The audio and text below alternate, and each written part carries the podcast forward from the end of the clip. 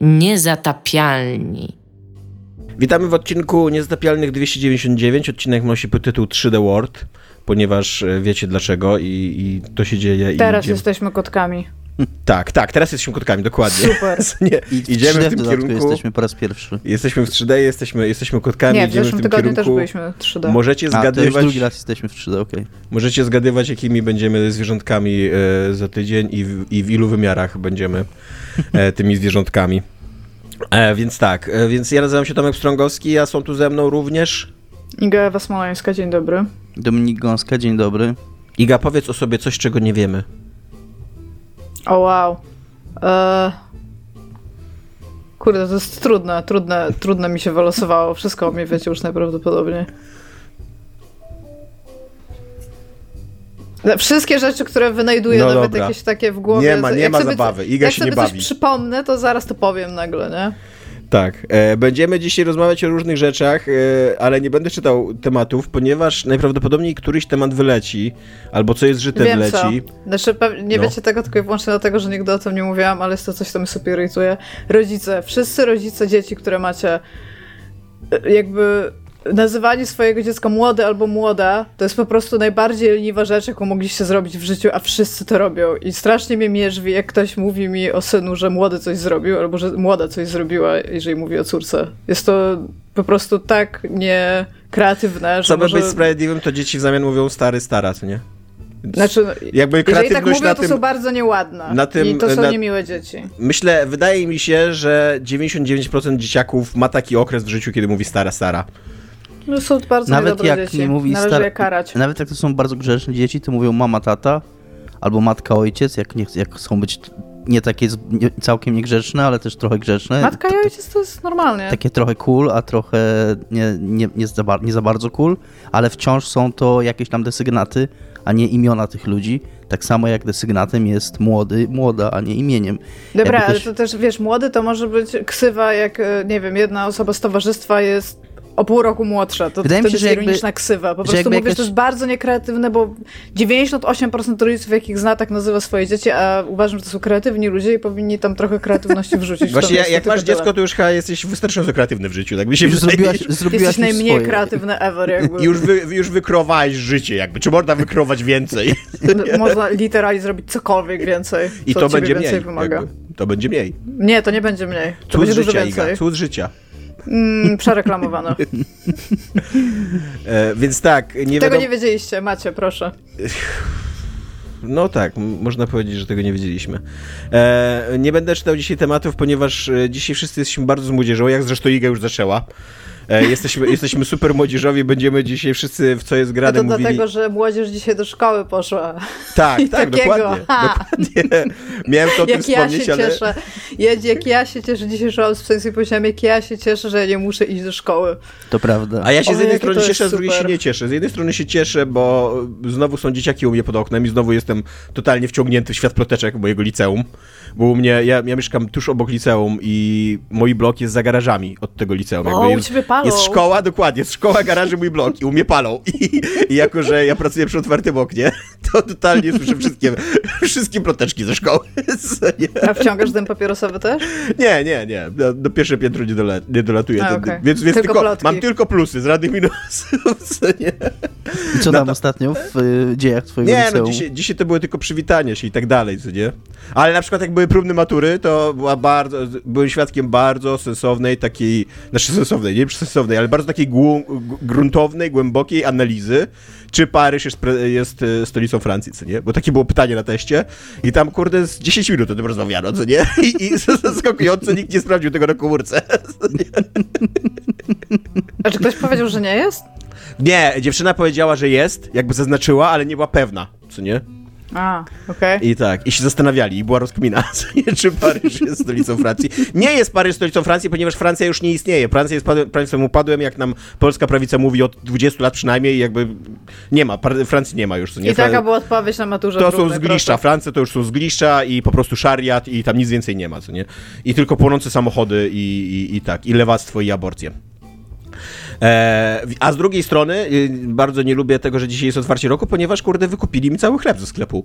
Nie, nie, nie mam pojęcia dlaczego, ale jak się Bo zapytałem... tak, kanapki do szkoły. Wszedłem dzisiaj, wszedłem dzisiaj do, e, tej, do piekarni, patrzę, że nie ma chleba, zapytałem się, czy wybuchł wielki, wielki głód, a pani powiedziała, że nie, że jest pierwszy dzień szkoły. Ja nie wiem, czy, czy ludzie dzisiaj kupują chleby do szkoły? Jak uczniowie noszą chleb do szkoły?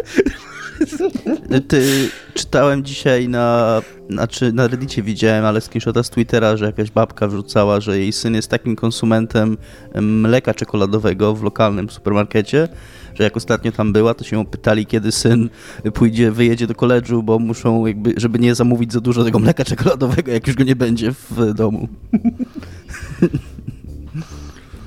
Jest tak, jeżeli wróciliście do szkoły, to po, pozdro. Powodzenia. E, dobra, e, to kto zaczyna sobie zgrane? Możemy rzucić kostką. E, jako, że jestem, e, ja i Dominik jesteśmy bardzo w Baldur's Gate'owych klimatach, to możemy rzucić D20. Kto chce mieć od 1 do 7 wybo- e, ten, ten. To ja mogę Wiesz sobie... No. Okej. Dobra, 1, Dominik. 7 ma Dominik, e, 8, 14 ma Iga, a 15, 20 ja mam ja. 16, czyli że ja. Nie- Ja rzucałem, ja rzucałem i tylko ja widzę ten ekran, ale autentycznie wypadał 16. Użyj inspiracji, Tomek. Ale nie, ja chcę, ja chcę. Ja nie muszę używać inspiracji. A, okej, nie, bo tak zareagowałeś, myślałem, że nie chcesz. Nie, nie, mogę opowiedzieć. Co jest grane u mnie? Pytacie się, kostki powiedziały, że ja mam mówić, więc u mnie są grane dwie rzeczy. E, je, I obie są nowe, bo jest i książka, i serial. I zacznę od serialu, bo jest totalnie na świeżo. Wczoraj skończyłem drugi sezon Niedźwiedzia, czyli DBR. E, I niestety jest to dużo, dużo gorszy sezon niż pierwszy i będę głównie narzekał na niego. E, więc jeżeli jakby. Czy to składać- jest mój ulubiony dział? nie, nie, nie to, to nie jest Kurde. gówno i nie będę nie srał. To e, to nie jest właśnie, to chciałem powiedzieć, od tego chciałem zacząć, więc jeżeli przykładacie tam jakąś wagę do mojej opinii, to wiecie, że to nie jest zły serial. Jakby nadal obejrzałem go, e, mojej Iwonie się super bardzo podobał, świetnie się bawiła i ja się bawiłem przeciętnie, ale nadal jakby widzę, że jest to spoko serial, co nie, że, że tam, że go się przyjemnie ogląda i ma, jest fajnie zrealizowany, jest w ogóle świetnie zrealizowany przede wszystkim.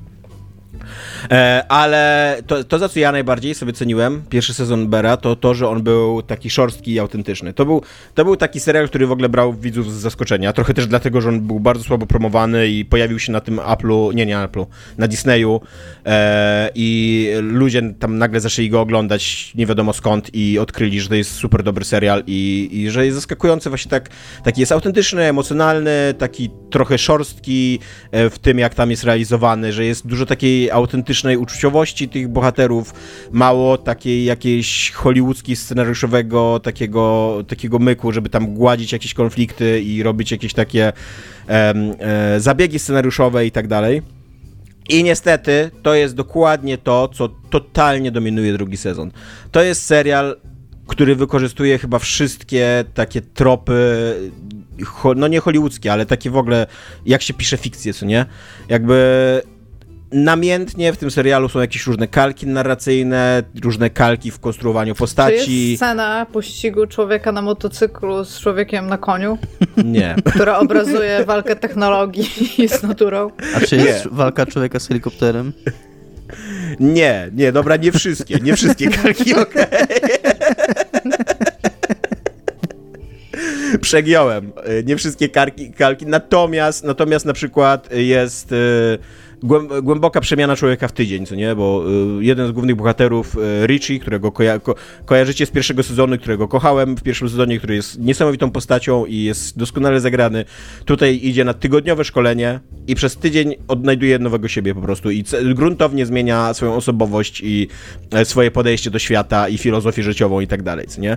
Więc jest to, jest to bardzo hollywoodzki jakby myk i to jest totalnie tak zrealizowane trochę w stylu takiego szkolenia karate, jak tam w Karate Kid i tak dalej, co nie? Że tam, wiecie, na początku trzeba czyścić okna, co nie? A później się okazuje, że jest sens w tym, żeby czyścić okna, co nie? E, więc są takie rzeczy, są takie sceny, kurde, romantyczne, które no ni cholery nie pasują i jakby nie tak wyglądają romanse i znajomości i relacje ludzkie w prawdziwym życiu. E, jest y, w jednym, w jednym odcinku jest taka scena, która właśnie dokładnie jak się ta scena pojawiła, ona jest nieznacząca, ja ją opowiem, ona jest nieznacząca, tam się nic nie dzieje i nie będę mówił o czym się mówi, ale jest rozmowa pomiędzy dwoma bohaterami. Jest Tak. rozmowa pomiędzy dwoma bohaterami. I żeby do tej rozmowy... Dialog, Dialog, byś tak. I żeby do tego dialogu doszło, żeby to był taki znaczący dialog, no to e, karmi ten główny bohater, y, zaczyna naprawiać stół. Naprawianie stół polega na tym, że przykręca śrubę. Jakby bierze śrubokręt i przykręca śrubę. I mówi do Sydney, że potrzebuje pomocy. I we dwoje przykręcają tą śrubę. I leżą pod tym stołem. No tak fikcyjnego czasu to jest 10 minut, to oczywiście w serialu tego nie ma, ale to jest jakby jest pokazane, że to jest długa, znacząca konwersacja pomiędzy dwojgiem ludzi, co nie? Jakby ta konwersacja nigdy w prawdziwym świecie by się nie wydarzyła. Jakby to, y, ten, ten naprawa tego stołu była y, jest taka scena... Błyskawiczna, e, normalnie w prawdziwym życiu byłaby błyskawiczna, nikt by nie poprosił o pomoc, to nie trwałoby tak długo i to jest totalnie taka właśnie taka scena skonstruowana tylko po to, żeby pokazać, o, oni razem pracują, oni teraz będą tutaj współpracować. Rozwiązywać problemy. Rozmawiać, tak. tak. A ja bym chciała powiedzieć, że była taka scena w tym serialu Władca Pierścieni, którego nie obejrzałam więcej niż te dwa pierwsze odcinki, co wyszły na raz, yy, gdzie na środku oceanu jest również rozmowa dwóch bohaterów tak. i bohaterka wiąże tam linę tak. z niczego do niczego i to bardzo długo zajmuje i jakby tak, to jest ten rodzaj sceny hollywoodzkiej. Tak, tak. Wykony, wykonuje czynność, ta czynność trwa. E, I, I, niestety jest mnóstwo takich scen. W prawie w każdym odcinku ten film, ten serial się zrobił taki. E, przynajmniej ten drugi sezon, nie wiem, najprawdopodobniej będzie jeszcze trzeci sezon, przynajmniej ten drugi tak jakby sugeruje, że będzie, e, ale ten drugi sezon się zrobił taki po prostu strasznie sztampowy, nie? I tak jak, jak mówię, jak pierwszy sezon uwielbiałem, totalnie uważam, że to jest rewelacyjny serial, ten pierwszy sezon i trochę żałuję, że on się nie zakończył po pierwszym sezonie, bo to przy okazji było takie, taki ładny błysk, jak się zdarza czasem, że coś się pojawia, błyszczy i, i, i tyle, i wystarczy, co nie? E, tak właśnie tak drugi tonie po prostu w jakiejś takiej konwencji. Jest prawie wszystko jest w tym serialu nieautentyczne i wymuszone, nie? Taki, taki fałsz i przesada. To jest, to jest coś, co ja w niemal każdej postaci, w niemal każdym tam e, arku bohatera, w niemal każdej scenie czułem, co nie? Jakby to, że oni tam mają problemy emocjonalne, to jest bardzo ważne i to jest bardzo ciekawy i ważny część tego serialu i super, że to jest. Natomiast one są tak y, uwypuklone i tak udramatyzowane, że totalnie w pewnym momencie już stwierdziłem, no, no nie, no nie wierzę w to, po prostu w to nie wierzę. E, i, I jest Swoją mnie... drogą, tak? E, chciałem tylko powiedzieć, że fałsz i przesada to też jest dobra, dobry tytuł dla podcastu. tak, tak, jest to dobry. Ja dzisiaj I... pomyślałam, że jeżeli będę kiedyś nagrywać podcast o psach, mhm. to będzie się nazywać Przyłapani. Dziękuję. Okej. Okay. Nice, nie? Nice, nice.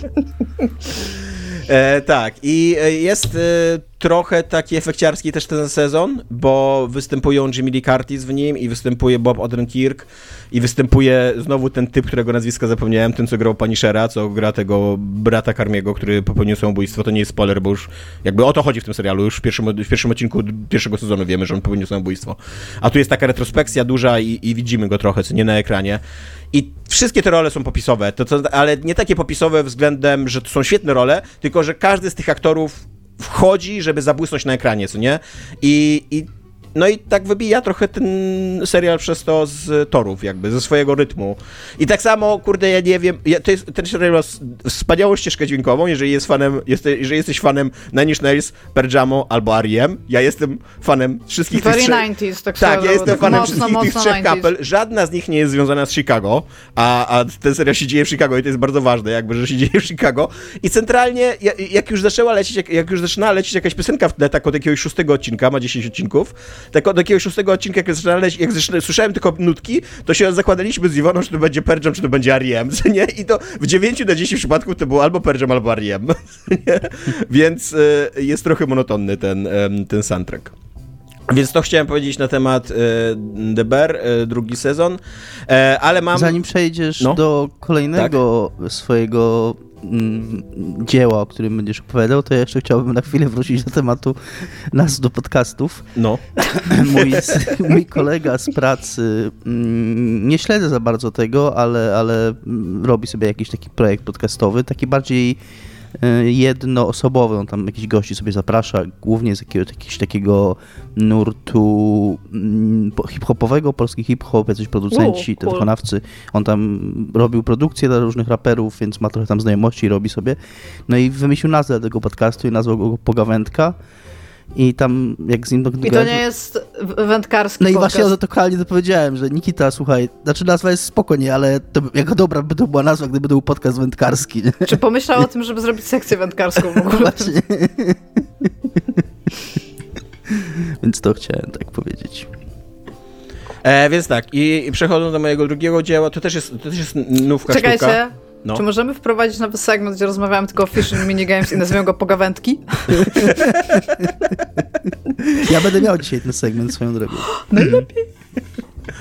E, I przechodząc do mojego dalszego, tak, co jest grane, już mogę, czy jeszcze są jakieś Tak, przepraszam. e, to przeczytałem książkę, którą polecam y, z kolei, e, Historia na śmierć i życie. Nawet nie przeczytałem, tylko przesłuchałem audiobooka. E, I to jest dobra książka do przesłuchania jako, jako audiobook, bo to jest reportaż i to taki true crime reportaż, tylko nie będący nie, nie, nie siedzący jakby w gatunku true crime, bo to jest jednak taki prawdziwy re- reportaż. To nie jest pisane jak kryminał, nie tak jak true crime są pisane zazwyczaj, że, e, że nie wiesz, co się wydarzyło i że to jest taka rekonstrukcja wydarzeń i tak dalej, co nie? E, tutaj od początku wiesz, co się wydarzyło, od początku mniej więcej wiesz, jakie tam będą reperkusje, znasz tego, tą, tą bohaterkę i tak dalej. Em, książka ma tytuł Historia na śmierć i życie, napisał ją Wojciech Tochman i jest opowieścią o Monice Osow Osińskiej, e, Monice Osińskiej, tak, e, przestępczyni, e, tudzież kobiecie po prostu, która w latach 90. E, brała udział w morderstwie. W 96 roku ona i jej dwóch kolegów, oni wszyscy byli w wieku maturalnym, e, przed maturami totalnie to było, i ona i jej dwóch kolegów zamordowali też młodą kobietę.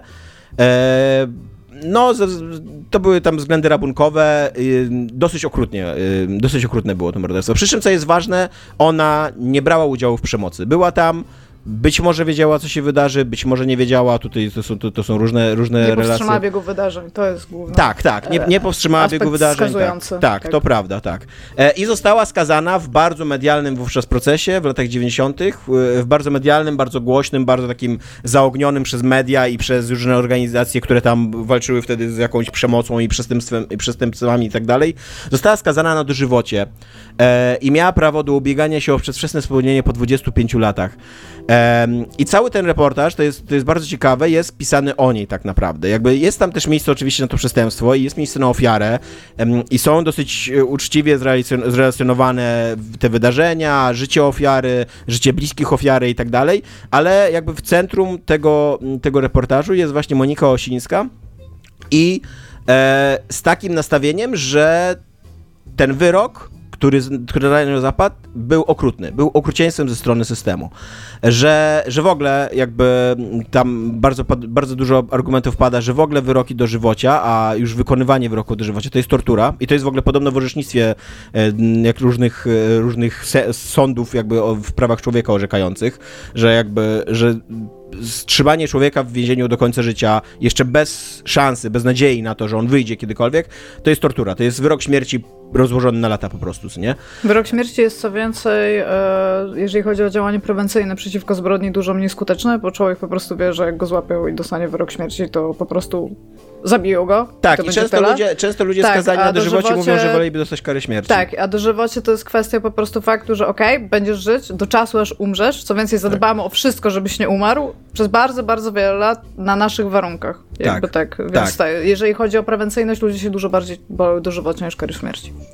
E, tak, ale na, jeżeli chodzi o to, po co istnieje system sprawiedliwości i system więziennictwa, czyli o jakąś e, resocjalizację i bo jakby system, spra- system sprawiedliwości nie, nie istnieje po to w państwie i w społeczeństwie, żeby wymierzyć zemstę, co nie? E, tylko, nie, no tak, no, tak. Żeby, z, żeby ochronić społeczeństwo Tak, żeby ochronić od jednostki społeczeństwo- wadliwej na czas, kiedy ta jednostka pozostaje wadliwą. E, tak. i, I żeby ją zresocjalizować i w jakiś sposób tak, tam, żeby żeby ona... wró- przywrócić ją do Przywrócić ją do społeczeństwa. społeczeństwa, co nie? Co w Polsce jest fikcją, co nie? E, Znaczy i- to w większości państw w ogóle resocjalizacja Tak. nie, nie, ma, nie ma sensu, a też jakby nie inwestujemy w to, co miałoby realnie totalny sens resocjalizacyjny, resocjalizacyjny czyli na ulepszanie życia i środowiska ludzi, którzy najczęściej statystycznie trafiają Tak. do więzienia jakby, więc... Tak, dokładnie. Więc o tym jest bardzo ta książka. E, Ale jest też, ma, ma taki bardzo fajny twist, e, jest też książką o bardzo znanej polskiej reporterce, Lidii Ostałowskiej, e, która pierwotnie miała napisać tą książkę. Spotykała się z tą Moniką Osińską w więzieniu, chyba z nią się zaprzyjaźniły, albo przynajmniej miały bardzo bliskie relacje, wynika z tej książki. Zbierała jakby wywiad, zbierała materiały, jakby właśnie konstruowała tą książkę, tam też miała taką tezę, że ta, ta kara była tak wysoka dla kobiety, która de facto, tak jak mówię, nie brała udziału w morderstwie. Ona nie, to, to jest stwierdzone ponad wszelką wątpliwość w tym procesie, co nie, że nie, nie przyłożyła ręki do przemocy, co nie, nie brała udziału w w sytuacji, to się zgadzają wszyscy i wszyscy się zgadzają łącznie z autorem tego, tego reportażu, że ona powinna podnieść karę, ale że nie brała udziału bezpośrednio w morderstwie, nie? E, I że ona została potraktowana tak ostro ze względu na to, że była kobietą i że media wykreowały wtedy taką, taką narrację o, o takiej właśnie pięknej, bo ona jeszcze do tego była atrakcyjna na swoje nieszczęście, nie? E, I o takiej właśnie pięknej, no. pięknej, młodej, bezwzględnej kobiecie, co to tutaj manipuluje mężczyznami, żeby oni zabili i, i wiecie, że, tak, że jest krwiożercza i tak dalej. Nie? Tam jeszcze w ogóle jest taki szczegół z, ze śledztwa bardzo ważny, że ona w trakcie tych pierwszych w ogóle, zupełnie pierwszych zeznań, w ogóle w środku nocy przeprowadzanych przez policję, e, kiedy ona miała 18 lat totalnie, więc y, no jakby 18-latkowie jeszcze nie są w stanie, nie wiem czy dorośli ludzie są w stanie się zmierzyć z mm, technikami śledczymi od trzeciej w nocy, co nie, a to dopiero 18-latka i ona w trakcie tego morderstwa zajrzała w domu ofiary do lodówki i policjant się jej zapytał, czego szukało? Czego szukała? W trakcie przesłuchania, czy w trakcie Ta, morderstwa? w trakcie, nie, w trakcie Morderstwa. morderstwa. W trakcie A, morderstwa. okej. Jak, jak, jak zabijano tą kobietę w drugim pokoju, to ta Monika, 18-letnia, zajrzała do lodówki, co nie? To się w ogóle dosyć często zdarza tak swoją drogą, że I jest tutaj- patrzą do lodówek. Jest tu jest w ogóle wytłumaczone, że na przykład w takich sytuacjach silnego stresu e, bardzo często mózg po prostu stara się działać na takich poziomach zaspokajania podstawowych potrzeb, nie? Że nagle jesteś głodny. Em, I, no ale to, to, to są takie teorie i tak dalej. No i w każdym razie, po co zajrzała do tej lodówki? I tu są dwie wersje, że albo ona powiedziała, albo policjant jej zasugerował, nigdy nie będziemy znali prawdy, że miała ochotę na tatar, co nie? I to, że ona miała ochotę A, na krwiożercza. Tak, że miała ochotę na surowe... Surowe I centralnie, mięso. tak, centralnie to, był, to było w ogóle, em, to był, to Podoba był mi w się, ogóle że nagłaśniany w latach 90. fakt. Ona, Tak. W ogóle kiedykolwiek, w latach 90. ktokolwiek zakładał, że ktoś inny ma tatar w lodówce. Nie metkę, tatar. I, i, no i, i, ale wiesz, i dokładnie to wykorzystano do tego, żeby zrobić z niej takiego, taką postać wampiryczną, co nie takiej właśnie tak, tak. pięknej, Wściekłego młodej psa. kobiety, która pragnie krwi, co nie? I że, że między innymi dlatego ten wyrok był taki surowy. Tam jest jeszcze wątek w ogóle mm, szwagra ofiary, który był bardzo zaangażowany w ten proces, w ogóle doprowadził do złapania tych, tych, tych, ale później też zorganizował bardzo jakby to wyrazić tak, u, jakby to, to, to, jest, ym, to jest rodzina ofiary, więc ja mam dużo mm, takiej cierpliwości Nienawiści. i wyrozumiałości do, do, do niego, co nie? Aczkolwiek z tego, co jest, co jest napisane w tym reportażu, on, on po prostu sprawił, że ten proces był niesprawiedliwy, co nie?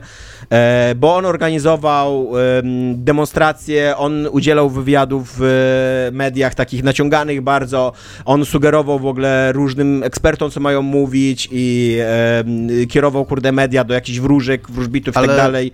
Em, Ale u nas nie ma jury, Chwila, więc chwila. u nas opinia publiczna No nie właśnie, ma. Opinia jakby- publiczna ma w Polsce bardzo duży, jak w każdym kraju, ma bardzo Ale- duży Ale chodzi mi o to, na- że nie jury wydaje. Jest, nie istnieją jury. instancje, Sędziowie. w którym jury Sędziowie, e, jakby tak. jest w stanie uczestniczyć w obradach sądowniczych. No sąd- tak. Sądowych, ale u nas ogólnie to sąd ma rację, tak? Więc znaczy rację. I nadal sąd jest pod wpływem Wyrok mediów, ma. pod wpływem jakby presji No społecznej. tak, ale to dlatego jakby.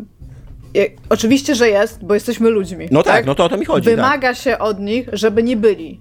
Tak? Tak, no właśnie, z drugiej strony to bardziej jest wina sądu, jeżeli Tak, dał się no tak tak, zmanipulować. z tym się bo zgadzam. Z tym się zgadzam, Człowiek że... też ma prawo do demonstrowania jakichś swoich, on, on był w, w jakiejś tam żałobie, jakoś to sobie procesował po swojemu i, i sąd po prostu nie powinien się tym sugerować. No, E, z tym się działający. zgodzę, że tak, tak jak mówię, no też, też jakby zgadzam się z tym, że to jest rodzina tak ofiary mocno- i I- medialne i to zwykle ma jeszcze taki właśnie mm, przyczynek jakby w cudzysłowie udokowania społeczeństwa i właśnie tego, żeby takie zbrodnie się nie, nie były dalej popełniane, a może w ten sposób, to trzeba sobie znaleźć tu taką, tego kozła ofiarnego, tak? Że jakby bierzemy taką jedną sytuację, e, piętnuje te osoby z nadzieją, że inni ludzie, którzy mogliby mieć pomysł, żeby to zrobić, tego już nie zrobią, A tak? właśnie, bo ja nie wiem, czy, wsp- czy wspomniałeś, jakie wyroki dostali sprawcy faktycznie. Wszyscy dostali dożywocie. Cała trójka.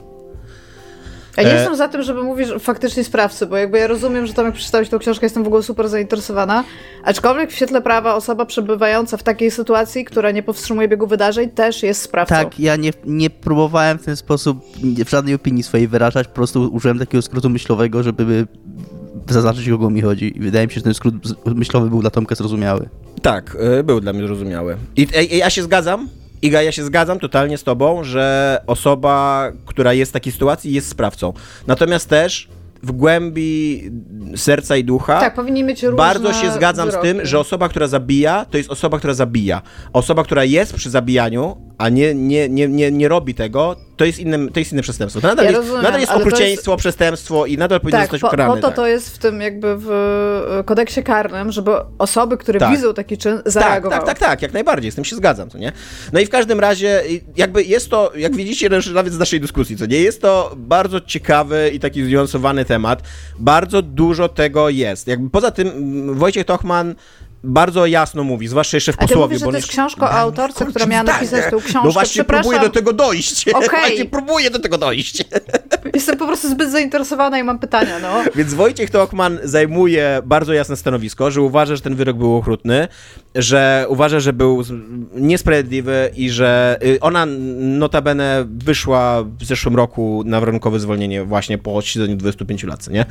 E, I uważa, że mm, no, że krzywda się po prostu jej stała, pomimo tego, że ona również wyrządziła krzywdę, nie? No, to, To, jest w moim wieku mniej więcej. tak, tak, ona jest, ona jest mniej więcej w naszym wieku, tak. Myślisz, że Nie, to czy podcast? bardziej w naszym, bardziej w moim i Dominika niż w twoim. Ona Okej. miała 18 lat w 96 roku, co nie? E, siódmym. E, I jakby pomimo tego, że Tochman jest tutaj dosyć zdecydowany, jeżeli chodzi o swoje poglądy, to dosyć sensownie i zniuansowanie przedstawia całą debatę dookoła tego. Argumenty różnych stron. Nie zgadza się z tymi argumentami, ale je odnotowuje opisuje cały ten, e, całe to tło społeczne i tak dalej, ale tak, jest to też książka o tej Lidii Ostałowskiej. Lidia Ostałowska to była wybitna e, polska mm, reporterzystka, e, która pracowała dla Gazety Wyborczej, napisała dwie książki, jedną o Romach, a drugą o, też o, ro, o, o, Romce, tylko o Romce za czasów Holokaustu, o takiej romskiej artystce, która rysowała rysunki dla doktora Mengele i w ten sposób przeżyła mm, Holokaust. I dzisiaj jej, mm, znaczy nie dzisiaj, ona dzisiaj już chyba nie żyje, ale tam w momencie, kiedy ten reportaż był pisany, to te rysunki należały do Muzeum Auschwitz, a nie do, do autorki, nie? I to była taka, taki ciekawy też temat, jakby kto ma prawo do własności intelektualnej takiego dzieła, co nie? Czy autorka, czy Muzeum Auschwitz, bo jednak to jest tak ważny dokument historyczny, co nie?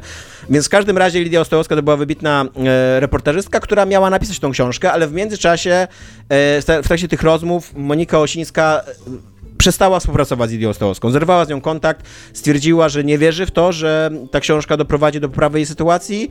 E, tam były też jeszcze jej matka i ojciec, którzy utrzymują z nią kontakt. Też chyba prosili, żeby ta książka nie powstawała, że to może jakby skomplikować sytuację tej osadzonej. I ona zrywała kontakt z Ostałowską. E, I, I później Ostałowska, pomimo jakby rozczarowania tą, tą, em, tą decyzją, nie napisała tej książki i później umarła.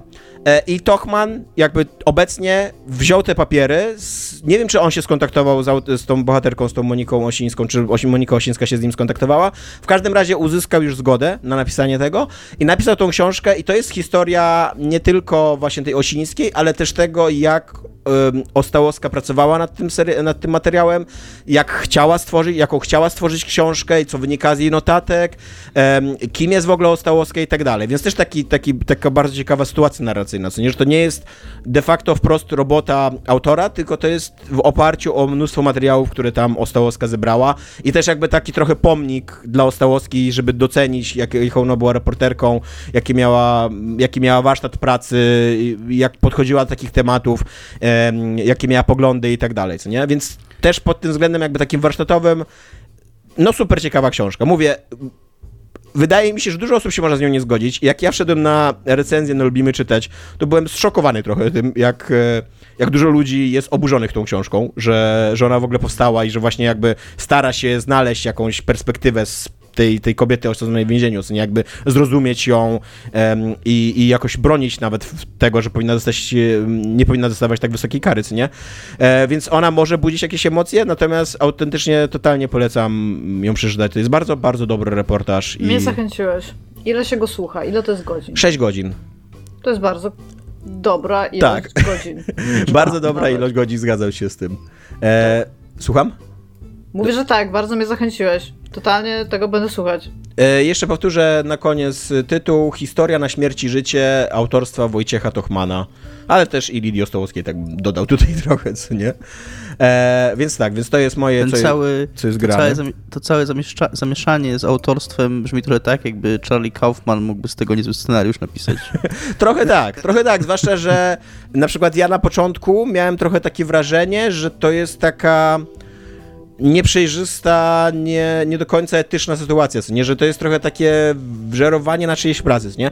Tam mm, to się później bardzo rozwija i przestajesz mieć takie wrażenie, ale tak, jest takie, taka dwuznaczność, zwłaszcza na początku, takie co nie, że, em, że tak, że no, że może, to- może ta książka powinna była powstać w inny Ale to sposób jest w sobie albo coś. super ciekawe, bo z drugiej strony, jak gdybyś dostał materiały, notatki, wywiady stworzone przez jakąś osobę do reportażu, który nigdy nie powstał, z prośbą, żebyś zrobił z tego reportaż. Ale nie z jej to- prośbą, co nie? To nie, jest nie, problem. nie, to w ogóle, ale to No. chodzi mi o to, że po prostu stoisz przy takim rozdrożu, gdzie jakby masz dwie decyzje, tak? Mogę wziąć te materiały, jakby ona nie napisała tego reportażu i mogę na, tych, na tej podstawie plus kontaktu tam z ludźmi, robieniu własnej roboty jakby, napisać reportaż, albo mogę uczynić z niej również bohaterkę tego reportażu i jakby to się wydaje strasznie skomplikowane, ale jeżeli mówisz, że to wybrzmiało, to to Tak. jest bardzo ciekawy w ogóle aspekt tej książki, no. No tak, tak. Ja, ja też. Na początku byłem taki, yy, mówię, miałem takie różne myśli na ten temat, ale, ale uważam, że to się broni, ta konstrukcja, że Tochman jakby daje radę i, i jest fajne i, i jest takie interesujące jakby też intelektualnie, co nie, że czytasz jest to coś takiego, czego, kurde, do końca ja jeszcze nie, nie, nie, nie, nie, widziałem w polskiej, w polskiej literaturze faktus, nie? E, I co jeszcze ciekawe, czyta tą książkę Maja Ostaszewska, to jest dosyć znana auto, aktorka.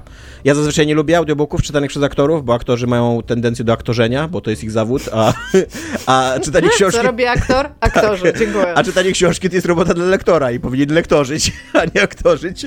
E, Ale na szczęście tak, Maja Ostaszewska potrafi też lektorzyć i, i jest dobrą lektorką i fajnie czyta tą książkę, więc...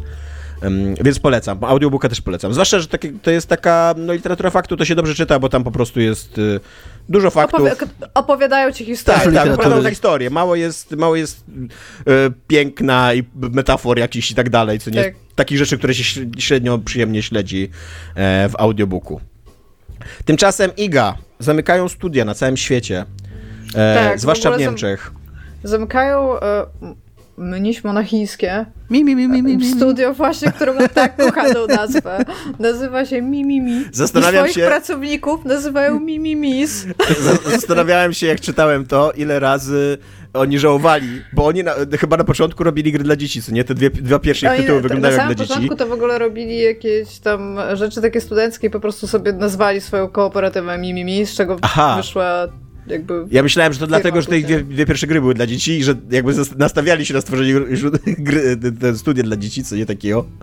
A później się za- zabrali za takie bardziej dorosłe tematy i przyżałowali tej Znaczy, nazwy kiedyś. to jest przecudne. Moim zdaniem to jest super przecudne. W każdym razie firma się nazywa Mimimi. E, 12 lat temu została założona przez Dominika Abba i jo, Joanna Rota. E, i, I niestety e, news jest taki, że się zamykają. I to jakby nie, że zwalniają ludzi i będą żyć jakby i tworzyć dalej w jakimś tam innym wymiarze tego studia, albo nie wiem, tylko jako outsource, albo cokolwiek takiego. Nie, po prostu uznali, że to jest moment, e, żeby to studio zamknąć. A skąd możecie znać to studio? To chyba E, to warto tak, powiedzieć to na samym oni, początku. Oni zrobili e, Shadow Tactics Blades of the Shogun, to chyba było taki, ich taki breakthrough, że tak powiem, do, w, dużych giereczko, w dużych giereczkach. Zrobili trzecią część Desperadosa, e, Shadow Tactics e, Blades of the Shogun Ico's Choice i Shadow Gambit The Cursed Crew, które wyszło w tym roku i z tego co wiem, dosyć dobrze jakby mu idzie tej grze. W związku z czym, tak jak mówię, yy, zaraz powiem dlaczego zamykają to studia, ale w związku z tym, że ich ostatniej grze tak dobrze idzie, to są w stanie wypłacić wszystkim swoim pracownikom, a tam jest chyba z 40 osób. Tak mi się wydaje. Nie, więcej, bo w 2001 roku było 40 osób. W Więc 2001 roku nie istnieje, w 2021. W 2021, tak. To samo. Czas nie istnieje po pandemii, nie ma sensu mówić w latach czegokolwiek. Jest przed pandemią, po pandemii, podczas pandemii. A podczas pandemii to był jeden, jedna długa jesień, to była z jakiegoś powodu.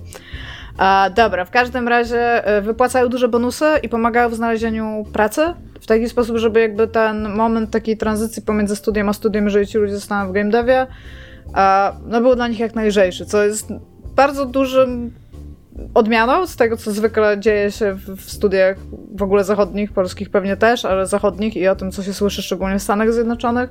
A więc e, też podobno w, jakby wyciągają rękę w ten sposób, że odzywają się do innych studiów, czy nie chcieliby zatrudnić na przykład część zespołu albo coś takiego, a, a jakby zes- y, studio ma bardzo dobrze, jeżeli podbiera cały zespół, który już się zna i dobrze ze sobą pracuje, bo mają po prostu już skomunikowanych ludzi, którzy siebie znają A jest to news o tyle szokujący, że dla mnie przynajmniej bardzo szokujący, że to jest studio, które w swojej działce osiągnęło wszystko, co można było osiągnąć chyba. Jakby weszło na, na, na szczyt. y, Oni robią um, stealth strategies, nie? czyli takie strategie skradankowe z aktywną pauzą, jak kiedyś było Commandos. Eee, Które ciągle uważam, że było grą logiczną. No można, nie wiem, no, ten, ten gatunek nazywa się stealth strategy, jakby takie są fakty. Tak, ja, nie, mi się wydaje w ogóle, że. Bo ja grałem trochę w tego. Znaczy, grałem, to dużo powiedziane. Próbowałem grać w to Blades of the Shogun i widziałem, jaka to jest gra. I to nie jest taka gra jak Commandos. Ona bierze. Właśnie. Commandos był takim trochę prototypem, ale być może w tamtych czasach, czy nie było jeszcze takiego know-how, żeby takie AI je zrobić, czy żeby te gry w ogóle jakoś fajnie zaprojektować. One generalnie były takie, że miałeś planszę i po prostu musiałeś wymyślić mniej więcej to, co twórca sobie wymyślił. Ale to jest częsty błąd strategii, to nie tylko tych z aktywną pauzą, nie? Yy, ale one były takie bardzo przez to, że tam miałeś takie konkretne, każda postać miała konkretne skille, to były bardzo, bardzo konkretnie przypisane do tej postaci, miałeś bardzo konkretne problemy zaprojektowane tak, żeby je rozwiązać tymi skillami, a te, te nowsze gry, one biorą pewną stylistykę, biorą ten pomysł, ale robią go tak współcześnie, że to jest bardziej dynamiczne właśnie i, i faktycznie już tam jest jakieś strategiowanie. co tylko chcesz. Hakować. Możesz się skradać, hakować i Skradać walczyć. albo tak, walczyć. tak. I, tak, I w każdym razie w, tym, w tej kategorii, którą sobie znaleźli, w tej niszy, oni stworzyli trzy, no praktycznie arcydzieła gatunku, nie? Bo wszystkie te gry są rewelacyjnie oceniane, Desperados 3, Shadow Tactics i Shadow Gambit. Wszystkie mają overwhelmingly positive recenzje na, na Steamie. Yy, I no mówię, jakby. I teraz jeszcze jak wyszło to Shadow Gambit, to najnowsze, to w ogóle wszyscy jakby bardzo szeroko jest takie przyznanie, że to jest rewelacyjna gra, doskonale zrobiona, co nie? A mimo to studio się zamyka i Iga oddaje ci głos znowu.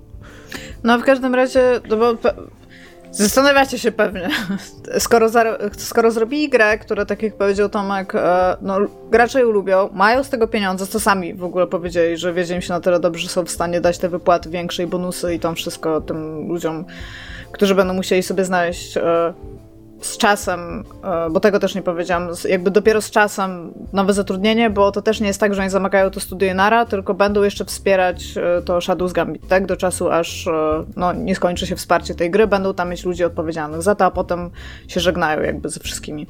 A okazuje się, że przez te wszystkie lata znaczy tak, tak to argumentowali, ja im totalnie wierzę. Przez te wszystkie lata bardzo, bardzo dużo musieli się nauczyć i wsadzać bardzo dużo coraz, jakby coraz więcej czasu co grę, one były coraz bardziej ambitne, coraz większe, chcieli osiągać więcej i po prostu stwierdzą, że jeżeli teraz wezmą kolejny projekt, to się za, w cudzysłowie się zajadą. A więc postanowili odpuścić w momencie, w którym są teraz, są w dobrym momencie, zarobili pewnie trochę pieniędzy i po prostu zamknąć to i w, nie wiedzą jeszcze, co będzie dalej, ale wiedzą, że to jest jakby koniec przygody tej, na której byli.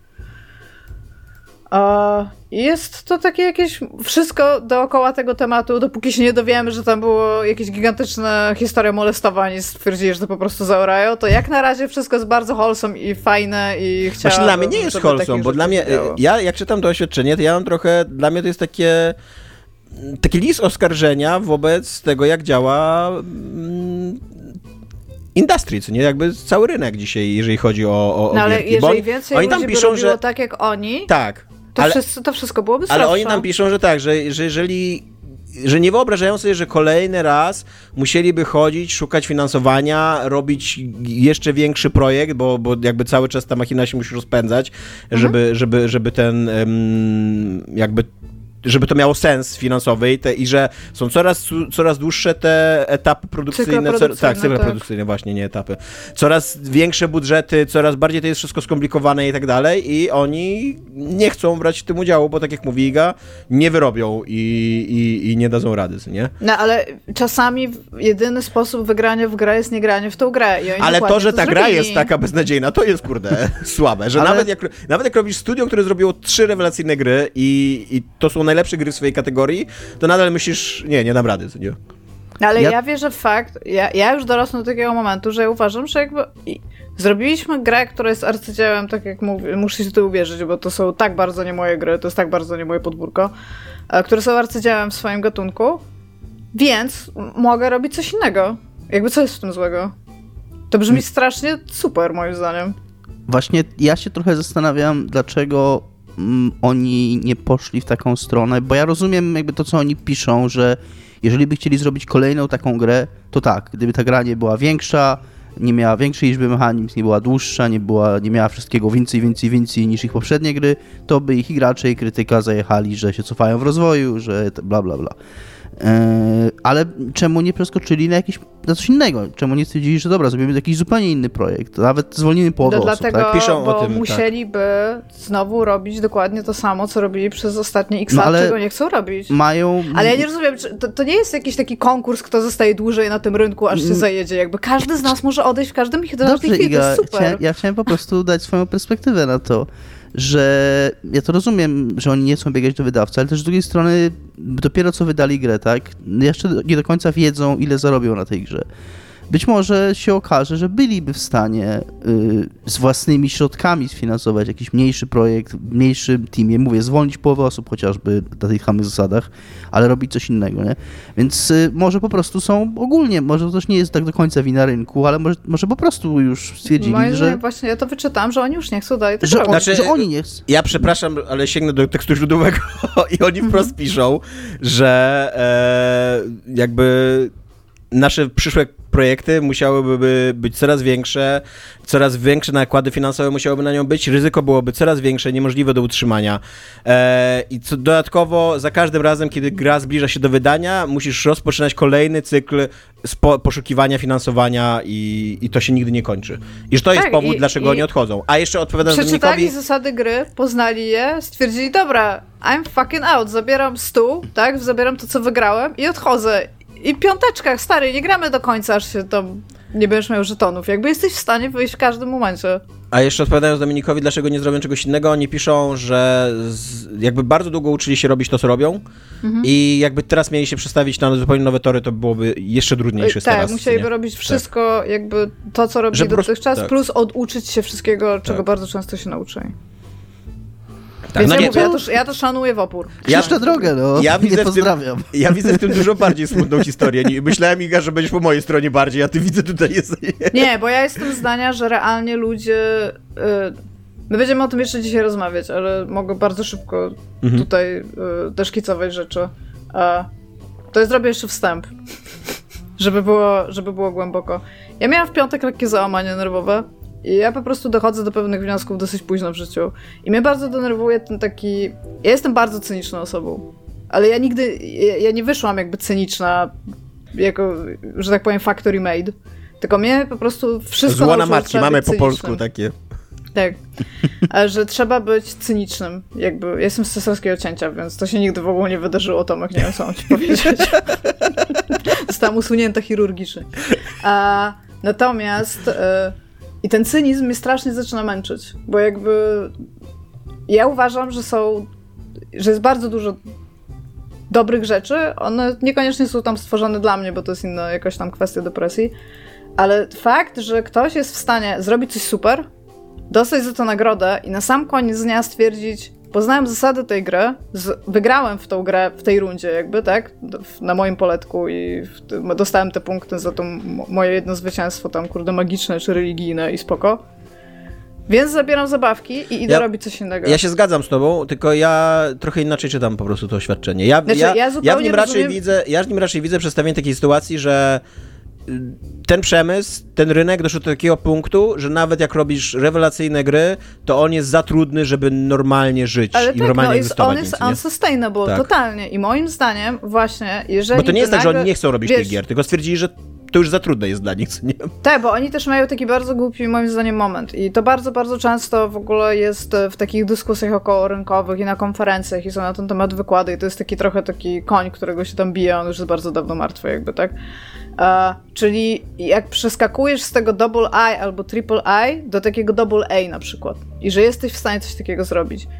I to jest gigantyczna decyzja. To jest gigantyczna decyzja, która ma bardzo, bardzo dużo konsekwencji. I jakby oczywiście grasz o większe stawki, ale ryzyko związane ze wszystkim, z morale, morale ludzi, zatrudnienie, w ogóle procesy, y, ro, rozrost firmy, tak? I to, co jesteś w stanie w tym zaprzepaścić, i jakby ja strasznie podziwiam ludzi, którzy mówią, nie, nie chcę tego robić, tak? I moim zdaniem nie ma w tym nic złego. To nie jest, to nie jest jakieś przegry przegrywy albo coś takiego. To są ludzie, którzy widzą to i mówią, ja nie chcę się bawić na tym podwórku, tam jest syf. Ja się zgadzam, ja się zgadzam z tym. Ubisoft sika do piaskownicy, nie będę siedział tam i się z nim Zgadzam się, ale uważam, no. że to jest też to oświadczenie jest kolejnym dowodem na to, że, że ta piaskownica jest zasikana cała, co nie, że nie da się, nie da się żyć w tej piaskownicy. Ja chciałem tak. jeszcze powiedzieć, że do tej piaskownicy dosikują jeszcze gracze. Yy, opinia tak, jeszcze w ogóle tak gracze, gracze to jest taka Bo to jest takie co... bardzo, bardzo zła szkoła, która jest z, z tam za rogiem i oni przychodzą i te, te, ci deweloperzy jako te takie dzieci mniejsze jakby niż ci gracze. Jarają szlugi tym, do, dookoła jarają, jarają szlugi i przypalają te dzieci. Które sikają w tym momencie. Które sikają, tak. Bo dopiero co, mieliśmy, dopiero co mieliśmy przecież dyskusję wokół gry której już dużo było powiedziane w tym podcaście, więc nie będę jej wymieniał z nazwy, ale być może ja i Tomek w nią grałem ostatnio, gdzie ktoś tylko delikatnie zauważył, że, że być może, bo Elarian dokładnie to zrobił, o czym Iga mówi. Oni przeskoczyli z ligi albo i dwie ligi swoją najnowszą grą, zeskalowali się tam o kilkaset osób i, i im się to udało. Mieli wielkiego farta, znaczy na którego też pracowali, bo to nie było tylko szczęście. To jest dużo ciężkiej pracy, ale też dużo szczęścia, dużo pomyślnych wiatrów, które mieli i jakby ktoś zasugerował tylko, że że nie każdy ma takie pomyślne wiatry i że wiele studiów upada w podobnej sytuacji i gracze się kolektywnie, kurna, zasikali, zesrali i wzżygali do tej piaskownicy na, te, na tą dyskusję. Nie? Więc w ogóle też rozumiem, że na morale tych ludzi, którzy jeszcze o, o, nie dość, że muszą walczyć, tam wyszarpywać każdą złotówkę od tych wydawców potencjalnych, to jeszcze istnieją w takim strasznie niesympatycznym środowisku do, do, do pracowania. Tak. E, dobra, teraz y, czyje to, co jest grane i teraz musicie powiedzieć od 1 do 10, kto chce być. Ja, bo tam jest 9, a bardzo lubię tą liczbę. Okay. To ja będę Od 11 do 20. 16, Dominik. Czy, po... ta, czy, ty masz wpisane random równa się 16 po prostu? To się dzieje. Ja mam, ja mam w, włączone w Baldur's Gate mam włączone kości karmiczne, więc teoretycznie powinienem dostawać mniej podobnych wyników. I wylosowałem 1,21 pod rząd, nie? Trzy wrzuty. Dobra, Grałem, Dominik. tak, skończyłem Baldur's Gate'a po 167 godzinach, 3 i zacząłem grać w nową grę. Gra nazywa się, gra nazywa się Sea of Stars. Nie mylić z Starfield. Są to zaskakujące Ani podobne... Sea of Thieves. Ani Sea of Thieves. Są to zaskakujące podobne tytuły gier, które nie mają ze sobą kompletnie nic wspólnego. Oprócz tego, że ukazały się, w, pokazują się w podobnym czasie, bo Starfield za chwilę. No Sea of Thieves się dawno ukazało. E, sea of Stars jest japońskim RPG-iem stworzonym przez studio Sabotage, mm, kanadyjskie z Quebecu, czyli Francuzi, francuskojęzyczne. E, to jest studio, które zrobiło parę gier wcześniej. Taką chyba Tomek kojarzy, grał w taką grę The Messenger. To była taka Kojarzę. 2D Metroidvania z jakimś tam twistem na siebie, że tam się chyba zmieniała stylistyka tej gry, czy coś tak. takiego. E, sea of Stars jest grą z Kickstartera. E, nie sprawdziłem, chociaż miałem, kiedy ten Kickstarter miał miejsce, ale to jest być może mniej ważne. Ja sprawdzę. W dwa- 2022, Już nie 2020 sprawdzam. roku, już w 2020 roku był Kickstarter, zebrali milion 600 tysięcy dolarów kanadyjskich, czyli jakieś 5 złotych pewnie. E, To nawet nie są prawdziwe pieniądze. Kanada w ogóle nie jest prawdziwym państwem przede wszystkim. no ale tam... Jest, na, na, na tym To są kontynencie trzy jest, bobry i łoś ogólnie. na, na kontynencie Ameryka jest już jedna Ameryka, jakby nie, nie, nie ma tam miejsca na nic innego. Tak, no ale udało mi się za, ty, za to tę grę wyprodukować. Jest to gra mm, bardzo świadomie i bardzo mocno nawiązująca do klasycznych japońskich RPGów z 16-bitowych, takich z Myślałam, że powiesz z XVI wieku i byłam jak, a, ty. Też tak myślałem. To, był mój, to był mój pierwszy pomysł, znaczy moja, moja pierwsza myśl. Nie what, tylko, a, no, no. Czyli taka z powiedzmy wczesnych lat 90., tak bym strzelał? Tak, pierwsza połowa lat 90. mniej no tak więcej. by wy, wychodziło, no. E, najbardziej taką oczywistą inspiracją jest Chrono Trigger, bo wizualnie są to bardzo podobne gry. Zarówno te, to, jak wygląda mapa świata, bo mapa, mapa świata wygląda. Znaczy, mapy świata wyglądały w tych grach wszystkie podobnie, ale to wygląda bardzo jak w Chrono Triggerze. E, tak samo walki są zrobione w Chrono Triggerze, czyli nie ma takiego przejścia do osobnej planszy jak Final Fantasy, tylko te ludziki się ustawiają i się bije na tej lokacji. Też nie ma random encounterów, te ludziki chodzą po tych lokacjach, więc generalnie ta gra jest super zaprojektowana jak Chrono Trigger. Yy, nie ma takich. Fabularnie jest inna, bo fabularnie jest to. Znaczy, ja pograłem w nią, nie wiem, jakieś 6 godzin, 7. Tam skończyłem pierwszą dużą lokację. Mm, Skończyłem tutorial i pierwszą dużą lokację. I Jest to historia dwójki bohaterów. Możemy wybrać, czy gramy panią, czy gramy panem, dziewczyną albo chłopakiem. Nie wiem, w jakim oni są wieku. Takie powiedzmy późne nastolatki albo coś takiego. Mm, Albo mają 3000 lat i są helikopterem. Dokładnie, To jest tak. jakby nie? E, Oni zostali przyniesieni przez orła mm, jednego dnia. Nie, nie jednego dnia, dwa dni, bo to są dzieci przesilenia. Jedno się narodziło w przesilenie zimowe, a drugie się narodziło w przesilenie letnie. I oni są wojownikami przesilenia. I jedno ma moc słońca, a drugie ma moc księżyca. I, no i, i jako, że takimi dziećmi się urodzili i zostali, zostali tym orłem przyniesieli, przyniesieni do wioski, w której się szkoli te takie dzieci przesilenia w specjalnej akademii, która jest w ogóle zrobiona. Więc to musi być cięż, częsta w ogóle A czy wyszły z łona matki, czy były z, z, z takiego cięcia? To też nie, jest nie wiem, nie jest to, nie jest to powiedziane. Nie no, przesilenie urodziło, stary. To jest bardzo skomplikowany proces biologiczny. Jest akademia takich dzieci i one e, oczywiście są wybrańcami, które mają tam walczyć Ale to jest z... lipa, bo na roku, czy tam w jednej klasie masz dwójkę dzieciaków co, roku. Oni tam głównie szyli, 10 lat się szkolili, w tego w ciągu tych 10 lat tam się uczyli bić i szyć. szyli sobie ubranka i jak te ubranka odpowiednio uszyli po tych 10 latach, to, to znaczyło, że byli gotowi. E, No i wyruszamy na jakąś tam przygodę z tą dwójką bohaterów. Oni mają jeszcze takiego przyjaciela z e, dzieciństwa, który nie poszedł do tej szkoły, bo nie, Bo się bo nie, Nie nie urodził go orzeł.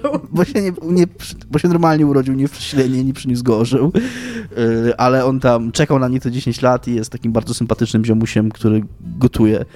Yy, I to jest jego super mocy, że nie, nie ma mocy magicznych, ale gotuje im obiadki w, yy, w obozie. I no i on do nich tam dołącza, mimo że nie powinien, ale dołącza i ruszają tam y, y, uratować świat przed złem, które wyskoczyło z dziury. No. Y, tyle mniej więcej wiem o fabule i pograłem. Jakby wszystkie JRPG-owe elementy w tym, co odpowiedziałeś, zostały odhaczone? Czy są jakieś takie cute e, creatures, które są dobrym merchandising opportunity, takie kupy na przykład? Nie wiem, nie zauważyłem jeszcze niczego takiego, ale walczyłem z pierwszym takim większym bossem, który był, okazał się, y, miał być jakimś tam złowrogim czarnoksiężnikiem, okazał się takim sympatycznym ziomkiem, a taka wielka, y, nie wiem, jaszczurka skalna, dosłownie skalna, bo zrobiona z kamienia, która mnie atakowała, się okazała jego zwierzątkiem i ona była taka trochę... Ale to jest trochę y, y, zachodnia gra, nie, nie japońska. to jest, Ona udaje jest- japońską. Tak, No, tak. kanadyjska. To pewnie Tak. nie ma kurde Loli, która tak naprawdę jest smokiem, y, który ma 30 tysięcy lat. Myślę, że e, ludzie z zachodu jeszcze nie ogarnęli tego Jeszcze, tropu. jeszcze nie jesteśmy na tym etapie tak rozwoju cywilizacyjnego. E, Więc e, nie powiem za dużo o samej fabule, natomiast na tyle, na, na ile pograłem, przepraszam, kurz mi, to jest bardzo urocza ta gra i bardzo sympatycznie mi się w nią grało. Jest to absolutnie takie szarpanie za wszystkie struny nostalgii w głowie. Tam praktycznie nie ma nic i ta gra nie stawia sobie praktycznie za cel zrobienie niczego nowego w gatunku, ale to, co robi, robi bardzo sprawnie i bardzo uroczo i ma takie wszystkie odpowiednie elementy. Przede wszystkim pierwszym, pierwsze, co zwraca uwagę, ma fenomenalną muzykę. Ja wrzucałem już u nas na grupę motyw muzyczny główny z tej gry, tam nóżka mi chodzi cały czas, jak, jak się bije z wrogami. Yy, I jest taka bardzo, bardzo melodyjna, bardzo wpadająca w ucho, z takimi bardzo wyraźnymi tematami muzycznymi, taka właśnie klasyczna JRPGowa. Bardzo melodyczna, taka klasyczna właśnie z tak, tamtych czasów, kiedy się operowało na, na jakimś tam syntezatorze MIDI i się miało do kilka dźwięków i trzeba było z tych kilku, z kilku nutek złożyć muzykę, tak? Nie miało się całej orkiestry, którą można było zagłuszyć, brak melodii. E, więc jest bardzo Ta orkiestra w ogóle psuje muzykę od 500 lat, nie? Po prostu. Nie, no ale wiesz, o co mi chodzi, no, że często... W że, grach że... od niedawna psuje, ale psuje. Więc Że często, jakby... jest, często ścieżki dźwiękowe to jest takie po prostu ściana dźwięku orkiestrowa bez takiego... I chóry. I tak, tak. A później dostajesz Oscara. Ale to, że dostajesz Oscara, to coś takiego jakby, no, sucks to be the ludzie, którzy przyznają Oscary, no. Znaczy ja bardzo lubię muzykę orkiestrową. Uważam, że można też zrobić kiepską muzykę orkiestrową i kiepski soundtrack, soundtrack orkiestrowy, zgadzam się, ale nie, nie jestem hejterem szeroko pojętej muzyki. Ja Ja też jestem nie all jestem- about chiptunes. Ja Jakby... też nie jestem, jest bardzo chiptunesowa ta, ta ścieżka dźwiękowa. Ja też nie jestem hejterem orkiestry, Tomek. Ja jestem. Ja uważam, że fakt rzucania orkiestracji do gier bardzo dużo nam niszczy, bo mieliśmy naprawdę fajnie rozwijający Ja się zgadzam z tym, co Iga muzyczny. powiedziała, ale to są dwie, dwa różne, trochę, Ja trochę, nie. trochę, to są trochę dwie różne rzeczy, bo Ja uważam. się też zgadzam z tym, co jego powiedziałem, więc przegrałeś tam. Ja nie jestem... Trzy do jednego w ogóle przegrałem, bo nie dość, że ty to powiedziałeś, to pójdziesz, że ty się ze sobą zgodziłaś i Dominik się z tobą zgodził. No ja tak, nie no. jestem żadnym... Nie, no dobra, okej, nie ma tutaj o czym dyskutować, no, tak Bo naprawdę. wygraliśmy, Dominik. To jest w ogóle, to jest w ogóle taka to, definicja porażki, co nie? Jak w trzyosobowym podcaście przegrywasz 3 do 1, co nie?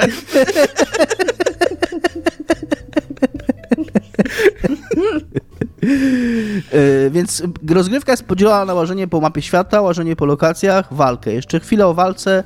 Jest to dosyć standardowe wybieranie, takie walka jest turowa, bierzemy swojego ludzika, wybieramy listę komend, bardzo tradycyjnie JRPGowa, z jakimiś tam dodatkowymi mechanizmami, które są na to nałożone. Jest jedna rzecz, która tutaj mi się nie podoba, bo ja nie jestem fanem takich elementów, takiego czegoś, takiego trochę quick time eventu. Czasami twórcy takich gier chcą trochę udawać, że to jest trochę bardziej jak gra akcji, więc musisz nacisnąć guziczek w momencie, jak twój ludzik bije innego, to wtedy będzie więcej damage'u, a jak twój jest bity, to masz nacisnąć guziczek, jak jest bity, to zablokuje i będzie mniej damage'u. To jest niepotrzebne, męczące, nic nie wnosi, nie, wcale nie sprawia, że to jest bardziej jak gra akcji, albo że się bardziej angażuje w te bitwy. To jest po prostu głupie. Na szczęście ma ta gra taki system relików. Relikwii? Nie wiem, jak to nazwać po Jest polsku. relikwia, ale... Ale to chyba nie do końca o to chodzi. Artefaktów, przedmiotów. Artefaktów, tak, które mm, zaczynasz grę z dwoma, później można kupić lub znaleźć inne, które modyfikują zasady gry. I na przykład znalazłem już taki, który sprawia, że 30% bloków jest automatycznych, więc od razu go włączyłem i w zasadzie mi te bloki i tak nie wychodziły nawet 30% razy, więc po prostu nawet ich nie, nie próbuję robić i mam to w dupie, nie? Więc mam nadzieję, że podobny, dupę, nie? że podobny znajdę. Taki jestem bad boy. E, e, Powiedziałeś jak na tych garażach u Tomka, jakbyśmy powiedzieli pety. E, mam nadzieję, że podobnie będzie z atakiem. To co, więc ta, ta walka jest ok. To, co mi się Tomkowi spodobało, jest dosyć trudna. Nie w tym sensie, że jest trudna, bo nie jest trudna, ale w tym sensie, że, że nie przychodzi się sama. O. Było bardzo, wiesz, że byliśmy bardzo wizualnie skonfundowani w tym momencie. Nie, no bo może trudna to jest za dużo powiedziane. Jest trudna jak na standardy japońskich RPGów, bo Ale ja nie wiem, czy ja bym to lubił, bo to, to, co ty mówisz, to brzmi męcząco, a nie trudno. To nie jest tak, że musisz poznać system i go jakby ustawiać pod siebie i go, wiesz, wykorzystywać Trochę jego tak. różne zakamarki, tylko po prostu musisz zrobić mnóstwo rzeczy, które robisz cały czas i tak, które są tak. oczywiste no, i powtarzalne, tak. nie? Musisz po prostu uważać, ale raczej robisz to samo cały czas, tylko musisz uważać. Tak? Nie, nie, nie, nie wystarczy, że naciskasz tylko atak. Musisz patrzeć na życie swoich ziomków, y, ulecić ich kiedy trzeba, tam włączyć kombosa kiedy trzeba, bo nie mają takie ataki łączone, które też się ładują. Tam się podładowują ich moce z takich kryształków, które wypadają. Tam się dzieją się rzeczy. No ale jest tak jak mówisz, że jest to bardziej właśnie wyuczenie się pewnego schematu i, i powtarzanie tego schematu w każdej walce, niż jakieś adaptowanie się do sytuacji i wymyślanie nowych rozwiązań. Więc ogólnie ta walka jest spoko. Natomiast to, co mi się dużo bardziej podoba, jest taka spoko, ale taka, wiesz, na tą taką stronę bez szału. E, eksploracja jest bardzo, bardzo fajna. Po pierwsze, lokacje wyglądają bardzo ładnie, to jest bardzo ładny pixel art, a po drugie, mm, to co ją trochę, ja trochę może nieuczciwie powiedziałem, że na nic nie wnosi, bo tak, być może design tak ogólnie, jeżeli chodzi o sam design gry i czym ona jest, nic nie wnosi, akurat to, ale to jest dosyć oryginalne, szczególnie w porównaniu do gier z, tamtych, z tamtego okresu. Są bardzo takie mm, interaktywne lokacje, to znaczy jednak w JRPG-ach takich starych się szło generalnie tunelem, czasami ten tunel się rozwidlał i tyle, nie? A tu jest dużo jakichś takich, nie wiem, drabin, które sobie spuszczasz, y, y, te y, jakieś przepaści, nad którymi przeskakujesz, bo twój ludzik nie, na przykład nie wchodzi sam na drabinę, nie przeskoczy sam, naciskasz guzik, żeby przeskoczyć, naciskasz guzik, żeby wskoczyć na jakąś linę, przejść po tej linie. Jest dużo takich elementów, że ty w jakąś interakcję wchodzisz z elementami tego otoczenia, żeby przejść dalej. Ja już zdobyłem też, są takie elementy Metroidvanii, zdobyłem już pierwszy taki pierścień, który takim wiatrem pcha do przodu i tym wiatrem można przesuwać pewne konkretne obiekty w świecie gry, więc też już widziałem wcześniej, że te obiekty zasłaniały jakieś przejścia, więc też już wiem, że mogę sobie coś odsunąć. Więc jest taka trochę zeldowata ta eksploracja, może to, to, jest, to będzie najlepsze porównanie, Mm, Zelda niż... to Metroidvania do. Tak, tak, tak, tak. Y, więc y, tylko, że Zeldowata w tym sensie, no, że jak ma taki widok z góry i takie ekrany A, przesuwające okay. się i chodzi ludzikami i ten, to mi się bardzo kojarzy z Zeldą, ale tak, jasne, że to jest taka Zelda Metroidvania. Więc ta, ta eksploracja mi się bardzo podobała. Y, plus ma ta gra mnóstwo fajnych systemów, które, które bardzo mi trafiają w moje mm, fetysze.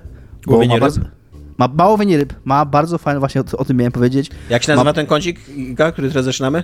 Pogawędki. ma bardzo fajny, fa bardzo fajną minigierkę w, węd w wędkowanie, która sama w sobie jest fan, jeżeli chodzi o interakcję, chociaż taka dosyć typowa, nie? że zarzucasz i musisz tak na lewo, prawo majtać tą rybą i uważać, Chyba żeby się nie wędka... rybą. No rybą, jak ona złapie, to złapie. A, to jak już ten, złapie. Nie, już... zarzucasz w lewo i prawo, to możesz na przykład przynętą.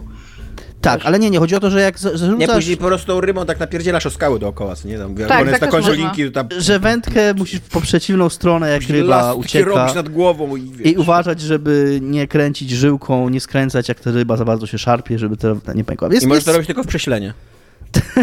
nie, możesz to robić, jak masz jeziorko odpowiednie. Są takie jeziorka na mapie. Mm, a dodatkowo jest fajne to, że ta minigierka nie jest tylko tak, tak proforma, bo jest w tej grze, uwaga, uwaga, gotowanie. Jest super gotowanie w niej zrobione, bo, znaczy już mówiłem o tym, że ten jeden z bohaterów gotuje, bo znajdujesz to góry przepisy i znajdujesz elementy, mm, składniki, między innymi mogą być nimi te ryby, które złowisz, ale mogą tam być jakieś zboże, które znajdziesz w lokacji, albo jakieś mięcho, które wypadnie z pokonanego przeciwnika. I z tych przepisów robisz sobie jedzonko, tego jedzonka możesz mieć ograniczoną liczbę, 10 naraz w swoim lunchboxie. I ono się bardzo przydaje, bo leczy i leczy i przy, no, przy punkty magii regeneruje, ale to, że ono się przydaje, to jest jeszcze jakby mniejsza dla mnie frajda, a większa dla mnie frajda jest to, że jak się to jedzonko robi, wybiera się z listy dany przepis, naciskasz, musisz przytrzymać A, żeby ten taki leci pasek postępu, a wtedy jak on leci, to z prawej strony się takie slajdy pokazują, pokazujące proces przygotowania tego, tego jedzonka. Są tam ze dwa, trzy slajdy, że tam jak jest ryba, to tam kroją tą rybę, później tam smażą na czymś, później coś tam dorzucają do tego, tego i wychodzi to jedzonko. Uważam, że to jest super. Jestem mega fanem takich elementów w grach i mam, tak jak byłem mega fanem renderów jedzenia w Final Fantasy XV. Chciałem się zapytać, czy to jest y, smaczniejsze jedzenie naoczne niż nie, to Final Nie ma smaczniejszego jedzenia naocznie niż jedzenie Final Fantasy XV, natomiast te obrazki z przyrządzania są bardzo ładne i miałem z tego dużą frajdę, bo lubię takie elementy lekko survivalowe i lubię to właśnie, że takie, że jak jest to wędkowanie, to to wędkowanie ma jakiś sens, bo mam z niego jakieś e, zasoby, które później wykorzystuję które faktycznie się przydają, które faktycznie do czegoś służą w tej grze. Mm, to już mam zapisane. Yy, ma, ma spoko zrobione levelowanie postaci. Mm, to też jest coś, co ją troszkę odróżnia, bo na japońskie RPG na ogół, szczególnie takie stare, to było dla mnie w ogóle szokiem, jak grałem w Final Fantasy VII pierwszy raz, przechodząc z Diablo i Baldur's Gate, nie, Baldur's Gate później, z Diablo przechodząc jeden, gdzie główną frajdą z levelowania było to, że sobie można było wybrać, czy chce się więcej siły, czy więcej zręczności. Mm, To raczej w Final Fantasy się nic takiego nie robiło, tam po prostu był level i postać była silniejsza i tyle nara. Tutaj po każdym levelu można wybrać, jakie tryb chce się zwiększyć. Znaczy wszystkie się zwiększają, po prostu możesz jeden sobie dodatkowo wybrać, więc jakoś tam można sobie rzeźbić te postacie po swojemu, co jest, co jest cool, co jest, jest, jest spoko. Yy, I ma czasami takie, ze dwie czy trzy miałem, bardzo, bardzo krótkie, mm, animowane cutscenki, bardzo anime. Takie bardzo, widać, że ręcznie rysowane i są super, ale mówię, miałem ze trzy trwały po 3 sekundy, więc to jest taki, taka wisienka trochę na torcie.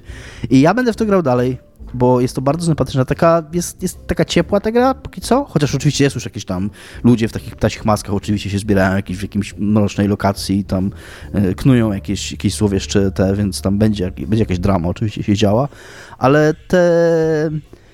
Ja się na przykład spodziewałem, to będzie mały spoiler, ale to jest spoiler z tutoriala, więc chyba mi wolno, że oni na początku gry jest taka retrospekcja z tego ich dzieciństwa, że ten ich przyjaciel, z którym oni tak super trzymali, oni próbują się włamać do jaskini i on traci oko. W. Włama się do jaskini? No, bo tam jest taka ta jaskinia, która się nazywa Forbidden Cave, jakby nie, nie, nie ostrzega...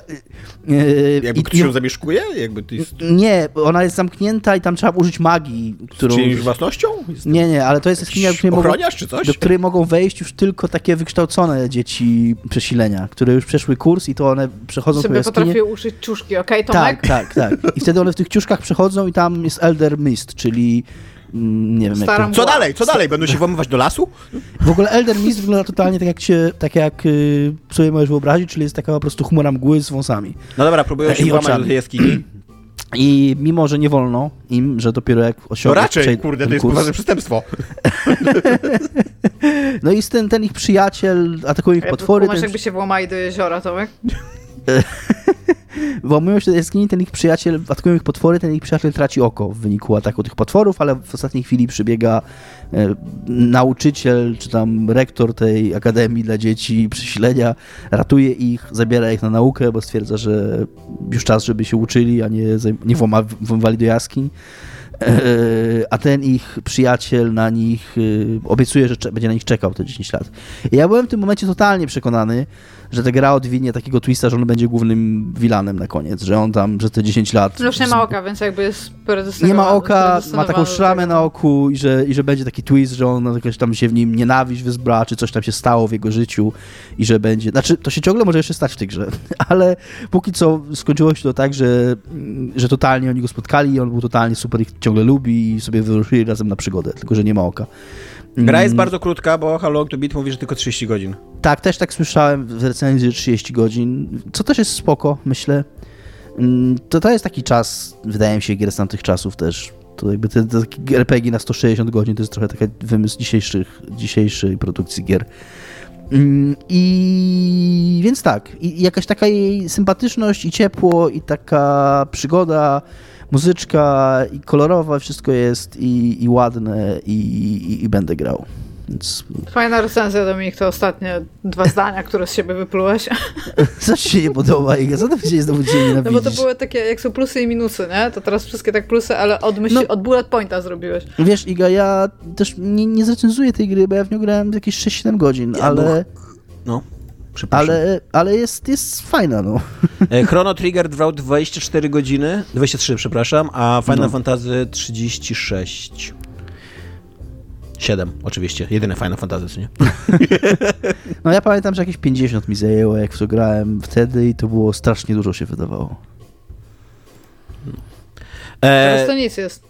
Tymczasem Teraz 50 godzin to jesteś w stanie Tak. zrobić e, kilka minigierek w dużych sandboxach, więc jakby... z platformówki 2D teraz trwają po 60 godzin, co nie? Pierwszy akt Baldura. E, tak. E, co jest żyte tymczasem? Mamy jeszcze jeden, mieliśmy jeszcze jeden temat, ale Dominik się teraz nagadał, więc damy mu pooddychać.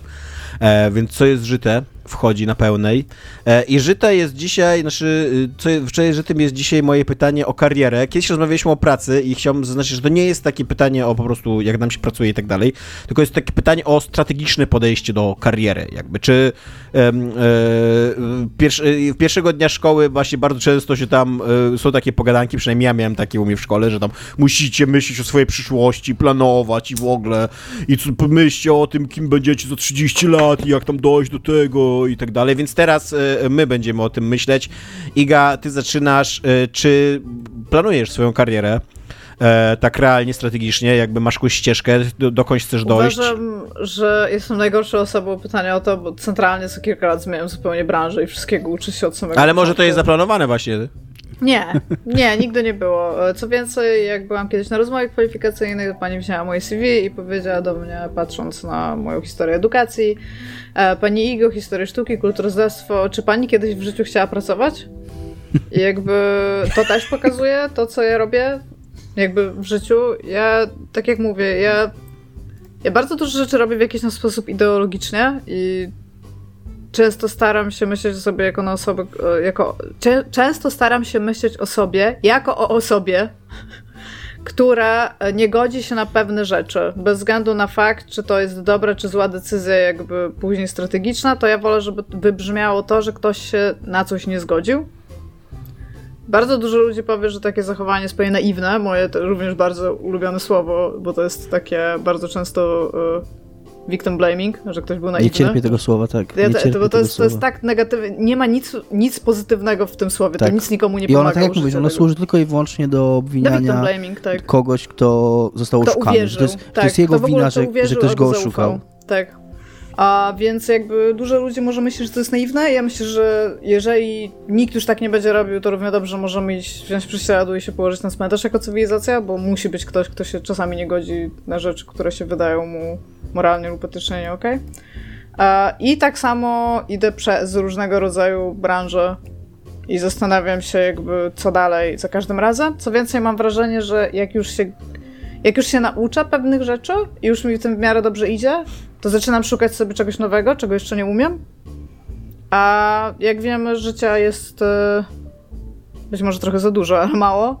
E, I czasu też nie jest super dużo, więc najłatwiej się uczyć rzeczy po prostu w pracy zarobkowej, już będąc przy tych rzeczach. Ja też nie jestem osobą, która ma problem, żeby wskakiwać w miejsce, gdzie są ludzie często młodsi ode mnie i są ode mnie dużo na wyższych stanowiskach, jakby. Jakby nie, nie, nie mam z tym jakiegoś super problemu, żeby zadawać pytania i się uczyć. Więc nie, nie, nie zaplanowałam ani chyba jednego stopnia mojej kariery, po prostu jestem psem w laboratorium, nie mam zielonego, ale to akurat w tej branży to wszyscy jesteśmy. Nikt nie wie, co się dzieje, nikt nie wie, co działa, nikt nie wie, co nie działa, po prostu lecimy i robimy te giereczki. Czy będę w tej branży za następne 2,5 roku? Pewnie nie. E, Ja trochę planuję, znaczy mnóstwo rzeczy jak w ogóle w życiu się dzieje u mnie przypadkowo i, i na przykład to, że pół roku pracowałem w Amazonie e, było totalnie jakby taką, takim wynikiem nagłej propozycji i, i okej. I, Ale na przykład to, że przez dwa tygodnie pracowałem w Reutersem też, też, też było przypadkiem, bo akurat w Reutersie myślałem, że będę dłużej pracował niż dwa tygodnie, e, a w Amazonie myślałem, że będę krócej pracował niż pół roku. E, Ale mam jakieś tam mm, przemyślenia, o tak, jakoś, nie, nie powiedziałbym, że to jest mocno strategia, ale wiem zazwyczaj, co chciałem robić. Zawsze, jakby zawsze, nie zawsze, w trakcie studiów dowiedziałem się mniej więcej, że chciałbym być jakimś krytykiem, dziennikarzem kulturalnym, bo jak przyszedłem na filmoznawstwo, no to filmoznawstwo nie studiuje się po to, żeby robić filmy. Po to się studiuje robienie filmów, a nie filmoznawstwo, więc jak przyszedłem na filmoznawstwo, to odkryłem, że pisanie o kulturze jest spoko. I chciałem to robić i poszedłem jakby w kierunku dziennikarstwa. Na początku to dziennikarstwo było bardzo, bardzo, bardzo, bardzo, bardzo źle płatne. E, później już było tylko po prostu źle płatne. E, i, I miałem, pracując te 8 lat w, w WP, no ciężko powiedzieć, że to była strategia, co nie? Czy to była jakaś e, plan kariery, po prostu chciałem awansować w strukturze korporacyjnej, co nie? To była, to była moja ambicja, aż doszedłem do takiego punktu, gdzie stwierdziłem, że już nie chcę awansować w strukturze korporacyjnej, co więcej, nie chcę mieć nic wspólnego z tą korporacją. E, Ale też wtedy miałem taką myśl, że a, fajnie by było pracować w gierkach, co nie? E, I też to nie była jakaś, nie były jakieś strategiczne ruchy, no ale odpowiadanie na CV giereczkowe i to fakt, że w końcu ktoś mi odpowiedział i, i w końcu znalazłem jakieś zatrudnienie i, i zostałem, no to to też jest, też jest wynik tego, że podejmowałem jakieś tam sensowne decyzje, co nie? E, zaplanowane. I teraz być może no nie wiem, no na razie, na razie jestem w takim, na takim etapie, że jest okej to, co robię i że znaczy teraz muszę bardzo dużo strategicznie myśleć o, o firmie i o tym, jak ją, w jakim kierunku ona ma iść i jak ją prowadzimy i jakie rzeczy będziemy robić, więc pod tym względem jest to trochę planowanie też mojej kariery, bo ja jestem w tej firmie, co nie? Um, ale jakby nie myślę za bardzo o przyszłości. Jestem jakby ogarnianie tego, co mam teraz do ogarnięcia w robocie jest wystarczająco czasochłonne i pracochłonne dla mnie, żeby e, żeby nie myśleć o tym, że tam za 3-4 lata mam być w jakimś innym miejscu. Mm. Dominika, ty? Ja w ogóle nie planuję nic i aż tak... Y, nie, nie chcę powiedzieć, że mniej niż Iga, ale Iga się wydaje wciąż dużo znaczy rozsądniejsza. Też nie wiem, czy to rozsądek, czy jak to nazwać. Pragmatyczna może ode mnie. Mm, ja mówiłem o tym wiele razy, ja w ogóle nie miałem pracować jako dziennikarz, ja miałem pracować jako informatyk. Ja spędziłem 7 lat na ETI, na studiach informatycznych, tylko że w międzyczasie zacząłem sobie pisać o gierkach, bo zawsze chciałem pisać o gierkach i pisałem na jakimś tam forum i nagle mnie wzięli do pisania o gierkach, więc stwierdziłem, okej, okay, to teraz będę pisał o gierkach i przez kolejne 10 lat pisałem o gierkach, e, po czym, czy nawet więcej, po czym Michał Kowal z wirtualnej Polski spytał mnie, hej Dominika, chcesz przyjść do takiej firmy, co robi, gry, co robi gry mobilne? Ja powiedziałem, okej, okay, Michał Kowal, idę do firmy, która robi gry mobilne I, i tak od 8 lat siedzę w firmie, która robi gry mobilne. Naprawdę nie odmieniłeś jego nazwiska? Michał Kowal tak powiedział. Nie, ale ty powiedziałeś, że ty powiedziałeś, okej, okay, Michał Kowal, przyjdę tam. Nie odmienił ani jego imienia, ani, ani imienia, ani nazwiska, tak. To jest okay. bardzo dziwne, jeżeli tak się porozumiewacie ze sobą. Bo Michał Kowal to jest byt, to jest y, idea, która... To jest instytucja. Instytucja, tak. Jest nazwa własna, taka w mianowniku, co nie jeszcze takie DM na końcu. Tak jak była y, ten, y, te urządzenia paczkomat, tak? No, tak. Instytucja Michał Kowal. Może po prostu żartobliwie mi to zabrzmiało, albo nie wiem. I tak też znalazłem się w firmie, która robi gry mobilne. W tej firmie, która robi gry mobilne siedzę 8 lat i w ciągu tych 8 lat robiłem w niej z 5 różnych rzeczy.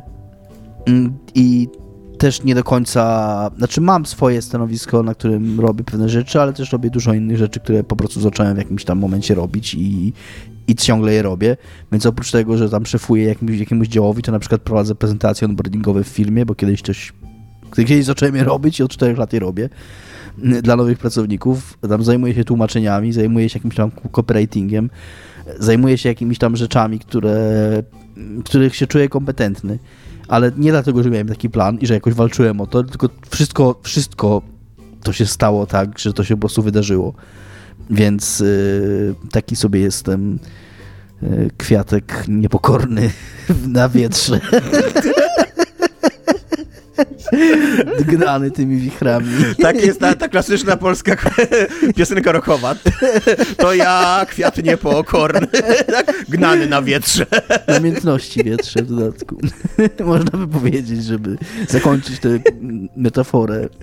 Więc tak, to cały ja jestem właśnie. Klasyczny Dominik. E, dobra, to drugie pytanie w takim razie odpuszczam, skoro nie macie pojęcia z tego, co rozumiem, gdzie będziecie za 10 lat. E, I idziemy do trzeciego. Jakie ja było wasz... w trumnie. Nie będzie 10 lat w trumnie. Jakie było wasze najgorsze stanowisko, na którym pracowaliście i dlaczego na nim pracowaliście? I czego się na nim nauczyliście? Iga. Jakby to nie było tak, że to stanowisko, bo długo myślałam o tym pytaniu, jakby to nie było tak, że stanowisko było najgorsze i sama praca też nie była najgorsza, bo ja bym powiedziała, że to są takie momenty pedagogiczne, bo ja trochę pracowałam z dziećmi i z młodzieżą w moim życiu i jakby samo to z siebie było bardzo ok i te dzieciaki były super i jakby w życiu nie jestem w stanie na je narzekać, nawet jak miałam grupę nastolatków, którzy dały mi trochę, dały mi trochę popalić. Natomiast kierownictwo tego, w co ja Ale trafiłam, za garażami ci dały popalić? E, nie no, jak jesteś wychowawcą młodzieży i to Czy przy tej piaskownicy, do której sikały mniejsze dzieci? co tak trochę zerwałam ze smyczy na wakacjach, to to byłeś nastolatkiem jakby, nie? Byłem, tak. No, nie, nie jest to najbardziej Każdy, kto skończył aczkolwiek... 20 lat, był nastolatkiem. Tak, aczkolwiek wciąż, y, mówię, rewelacyjne dzieciaki, ale masz takie... Najczęściej tego typu instytucje, z mojego doświadczenia przynajmniej, są prowadzone przez jakichś tam ludzi, którzy biorą takich młodych ludzi, Oczywiście z papierami tam wychowawców, opiekunów, tam pedagogów and shit, żeby się tymi dzieciakami jakoś tam opiekowali. Bardzo często te instytucje, które jakby organizują tego typu wyjazdy dla młodzieży i dzieci, bo najczęściej to są też wyjazdy, ale też jakieś półkolonie albo coś takiego, biorą od rodziców naprawdę kupę hajsu za to, z czego ten opiekun, który z tymi dzieciakami siedzi często 24 godziny na dobę, widzi prawie nic, bo jakby to wszystko jest na, no, na firmę, tak? Plus ja na przykład. Tego hajsu innymi... widzi prawnictwa. Tak, tak, tak. Plus ja, ja między innymi miałam, nie, nie tylko, ale miałam trochę jakichś rzeczy plastycznych. I tak jak są te takie historie ze Stanów Zjednoczonych, co nauczyciele muszą za własne pieniądze kupować bardzo często rzeczy, żeby dzieciaki mogły wykonywać jakieś ćwiczenia, tak, na, na ich zajęciach, to jakby ja nie wiem, gdzie szły te pieniądze, bo na pewno nie szły na materiały, które, które ja jakby potrzebowałam, o które się upominałam, tak? Jakby i przez to mocno musiałam ja sama rzeźbić, jakby, żeby te dzieciaki miały realnie rzeczy, które były tam w jakiś sposób obiecane tym rodzicom.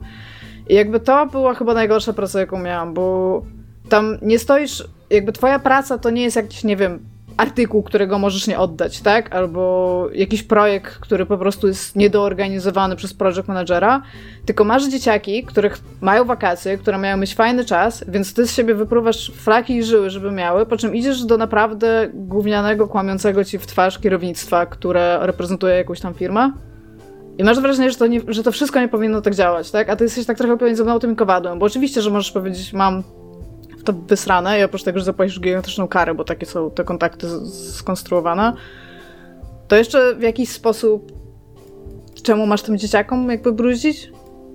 Więc to była taka sytuacja, w której bym się już w życiu znaleźć nie chciała, tak to be honest.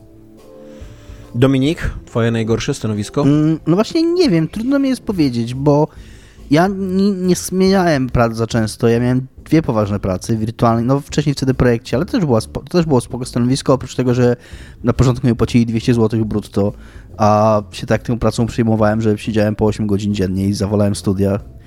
Nie chcę absolutnie tutaj obwiniać tej pracy. To znaczy, że cieszyłeś z tej pracy. Jakby... Się bardzo cieszyłem z tej pracy i bardzo tak. chciałem to robić po prostu. I to nie jest tak, że musiałem te 200 zł mieć i, i że musiałem je, potrzebowałem ich do przeżycia, dlatego siedziałem po 8 godzin. Eee, więc tylko w tym sensie może ten. I zapewne gdybym robił mniej, to nikt nie miał pretensji do mnie, tylko ja po prostu bardzo, bardzo chciałem to robić. A też czułem się takim super e, impostorem, bo nigdy czegoś takiego nie robiłem. Studiowałem nad czymś w ogóle niezwiązanym z pisaniem i tak dalej, nie? Więc, więc też czułem, że muszę robić trzy razy więcej, żeby, żeby udowodnić, że to potrafię robić. Ale tak poza tym, no pracowałem, to też o tym mówiłem często, jakieś tam roznoszenie ulotek. Chyba najgorsze roznoszenie ulotek to jak byłem w takim, za takiego misia przebrany latem, w takiego puchatego i tam było coś Myślałam niegorąco o tym dzisiaj czytając to pytania. E, I to było beznadziejne, ale to była jakaś tam dorywcza praca, którą złapałem z jakiegoś tam ogłoszenia, żeby mieć na parę tych na browary i po prostu jak było mi tak źle, to przestałem tam pracować, już więcej tam nie pracowałem. To nie była taka praca, wiesz, gdzie, gdzie utykasz w jakimś, w jakimś korpo, które cię wyzyskuje i musisz ją robić, bo żeby mieć pieniądze na jedzenie, tak? I, i, i się boisz, czy znajdziesz inną pracę, jak z tej odejdziesz. To była taka praca, która po prostu, która była dla mnie zupełnie taka nieznacząca, nie? Bardziej to tak wspominam żartobliwie niż jako jakiś tam ten, więc y, raczej mam dobre doświadczenia ze stanowisk, które, które piastowałem. Nie mam Jeszcze takich. jak pracowałam w WP, to był taki ziomek, który był dla mnie strasznie niemiły. Ale był też ziomek, który był dla siebie strasznie miły, tak? który specjalnie przyszedł, żeby się przedstawić. Tak było, tak. E, moim najgorszym stanowiskiem był ten Reuters. E, znaczy to też ciężko powiedzieć, to nie była dla mnie jakaś żadna trauma, nic takiego, może trochę trauma taka życiowa, że, e, że musiałem odchodzić z pracy, do której przyszedłem jakby dopiero co. E, ale tak, ja odszedłem, ja najpierw odszedłem z Wirtualnej Polski, poszedłem do mm, tego Amazona w międzyczasie i w Amazonie, jak to taki robocie korporacyjnej, gdzie tam się przerzuca po prostu Excele, co nie, łopatą, było nudno, ale było ok, co nie? Ale stwierdziłem, jakby jak się odezwał do mnie Reuters, tutaj gdyńska, gdyński oddział Reutersa, to stwierdziłem, że o, mogę wrócić do dziennikarstwa, które mnie jednak kręciło, ale do takiego prawdziwego dziennikarstwa, nie do portalozy jak w wirtualnej Polsce, tylko do takiego serious, poważnego dziennikarstwa, jak, przez jak, duże D. jak w agencji, Reuters, agencji Reutersa, co nieco słyszysz normalnie, kurde, wiesz, w filmach, w wiadomościach i tak dalej, co nie? E, I też jak byłem na rozmowie kwalifikacyjnej, to też jakby odniosłem takie wrażenie, może to jest moja wina, że to będzie normalna dziennikarska robota taka newsowa. Natomiast okazało się, że to nie, nie, nie miało nic wspólnego z żadnym sensownym dziennikarstwem. To było przeglądanie po prostu raportów, newsów, em, prospektów spółek i tak dalej, wynajdywanie w nich najważniejszych informacji i tworzenie na podstawie nich takich tweetów, komunikatów na tam chyba 60 czy 80 znaków, e, takimi równoważnikami zdań w takim e, bardzo zwulgaryzowanym języku angielskim, takim, że tam żadnych form gramatycznych nie przestrzegamy, tylko, że, tylko żeby był komunikat zrozumiały dla wszystkich, co nie, jakby. I to są, to są takie wiadomości, które tam inwestorzy, jacyś spółkowie i tak dalej czytają sobie na dole ekranu i na podstawie tego podejmują tam jakieś decyzje w ciągu ułamku sekund, gdzie tam na Forexie zainwestować kolejne 30 baniek i tak dalej, co nie? E, więc to jest nie dość, że to jest bardzo ogłupiająca praca, bo ty na, nawet nie czytasz tych dokumentów, tylko po prostu wyszukujesz słów kluczowych i wrzucasz, e, tak jak mówię, takie równoważniki zdań e, i one są, one są ogłupiające moim zdaniem i, i jakby bardzo ważny jest czas tutaj, bo oni się oczywiście zawsze ścigają z, Blu, z Bloombergiem. E, Bloombergiem? Bloombergiem, właśnie, Bloombergiem. Bo już się E, Zastanawiałem się, zastanawiałem się, to M, co nie? Się na mnie, Tak. Oni się, oni się e, ścigają z Bloombergiem i centralnie co miesiąc podają, o ile sekund sumowanych jakby byli szybsi albo wolniejsi, nie? Więc to jest bardzo stresująca praca, bardzo ogłupiająca e, i do tego jeszcze taka bardzo zajmująca, że tam siedziałeś po 8 godzin i non-stop siedziałeś i non-stop musiałeś coś tam... No to nie było tweetowanie, ale de facto działało jak tweeto- tweetowanie, nie? No i ja po dwóch tygodniach treningu tego w ogóle stwierdziłem, że nie, no, że, że się za- zabiję po prostu w tej pracy, że nie, że, że nie wytrzymam tego i że jak e, odszedłem z WP, której nie lubiłem, później pracowałem w Amazonie, który był okej pracodawcą dla mnie, ja nie pracowałem na magazynach, więc y, jakby mnie butelek. Mnie magazyn nie, mnie Amazon, nie traktował tak źle, jak traktuje ludzi zazwyczaj. ja byłem jednak tym takim pracownikiem biurowym. Oni mają spoko warunki zatrudnienia, przynajmniej w Polsce, w Gdańsku. E, więc ten Amazon był ok, ale też to była praca bardzo nudna, co nie? I jeszcze jak wtedy miałem przejść do trzeciej nudnej korporacji, już stwierdziłem, że nie, że to, to, już, jest, to już jest moja granica, nie? Jak ja pracowałam w korporacjach, to tam był taki. Ja nie wiem, jak to nazwać, ale to jest taki balans, że oni ci zapłacą trochę więcej pieniędzy, ale nie dadzą ci odczuć niczego w tej pracy, Tak. bo zarówno ciebie jako osoby robiącej jakiś content, bo już nawet nie powiem, treść, robisz jakąś treść. Czym jest ta treść? Nikogo to nie obchodzi. Są jacyś ludzie, którzy ci ją zlecają, którzy są tak bardzo w jakimś łańcuchu innych zlecających ludzi, że to nie jest tak, że oni się obrażą, jak ty coś inaczej zrobisz, ale z drugiej strony ty wolisz to zrobić z jakiegoś szablonu i jakby nikogo od początku do końca, nikogo na tym łańcuchu nie obchodzi nic odnośnie do tej treści. Czy to będzie jakość, jakaś tam nie wiadomo, ten dopóki zgadza się hajs i dopóki zgadza się to, co się sprzedaje, jakby w tej treści, to jest okej. Więc jakby ty tam przychodzisz na 8 godzin dziennie, dostajesz za to czasami, no zwykle większe pieniądze niż nie w korporacji, a na koniec dnia wychodzisz i właściwie zapominasz o tym, co Tak, robiłeś przez cały tak. dzień. Więc oni Tak, ciebie kupują prawda. po prostu te 8 godzin niczego, tak samo jak od wszystkich Oni kupują, ludzi oni kupują dziurę w proces. twoim życiu, taką, ośmiu, Tak. się zgadzam. Która, tak. I co więcej, która ich zupełnie nie obchodzi, bo ta treść po prostu musi być. Czy ktoś czyta tą treść? Być może. Czy to Tak, się opłaca się. robić? Nie są w stanie stwierdzić, że tego nie opłaca robić. Więc jakby to od początku do końca nie ma zupełnie żadnego sensu. Wszyscy to robimy. Co, żeby tak nie szkalować do końca agencji Reutersa, to są, e, e, są prawdziwi dziennikarze Reutersa, jest ich w Polsce dwóch. jak, jak, odchodziłem, to nawet mi powiedzieli, że ej, ale przecież mamy, przecież może, kiedy jakby istnieje taka ścieżka kariery, że kiedyś będziesz tak, ja się spytałem, ilu ich jest? Dwóch. Ja mówię, no to szanse są dosyć małe, że, że zostanę którymś z nich. Tak, to jest taki system jak w grze o Tron. Musiałbyś zamordować któregoś z nich, że- żeby zająć jego miejsce. tak, dokładnie. Iga, wybierz e, e, liczbę pomiędzy 1 a 20. Po co? innym- 16. Aha, okej. 20. Nie ma twojego, co jest grane. Nie, dajesz, dajesz. A to zacznę od, zacznę od małej gry, a potem przejdę do dużej gry, żeby być z młodzieżą. E, Tomek, sprawdzaj na Steamie, ile gra ma e, tych e, recenzji. Nazywa się I live under your house. Mieszkam pod twoim domem. No, mów, mów, mów, zanim ja tutaj wejdę na Steama, to Spoko, wiesz. spoko, bo ja już widzę co więcej. Ile ma. 161. Dokładnie. A żadna nie jest moja, ale specjalnie Ale poczekałam, żeby dodać jej recenzję. Bardzo pozytywne. Producent i wydawca e, Spookle McBoogle, który ma więcej, to jest więcej niż jedną grę zrobił. E, to jest e, krótka, bo tak powiedziałabym na 30 minut, jeżeli przechodzi się tylko jedno zakończenie, na pewno 45, jak chce się przejść wszystkie trzy. E, historia o stworzeniu, monstrum, które mieszka pod ziemią i dłubie tunele, po czym nad tym, nad jego miejscem zamieszkania budują dom. I on wychodzi na zewnątrz zobaczyć, co dzieje się w domu.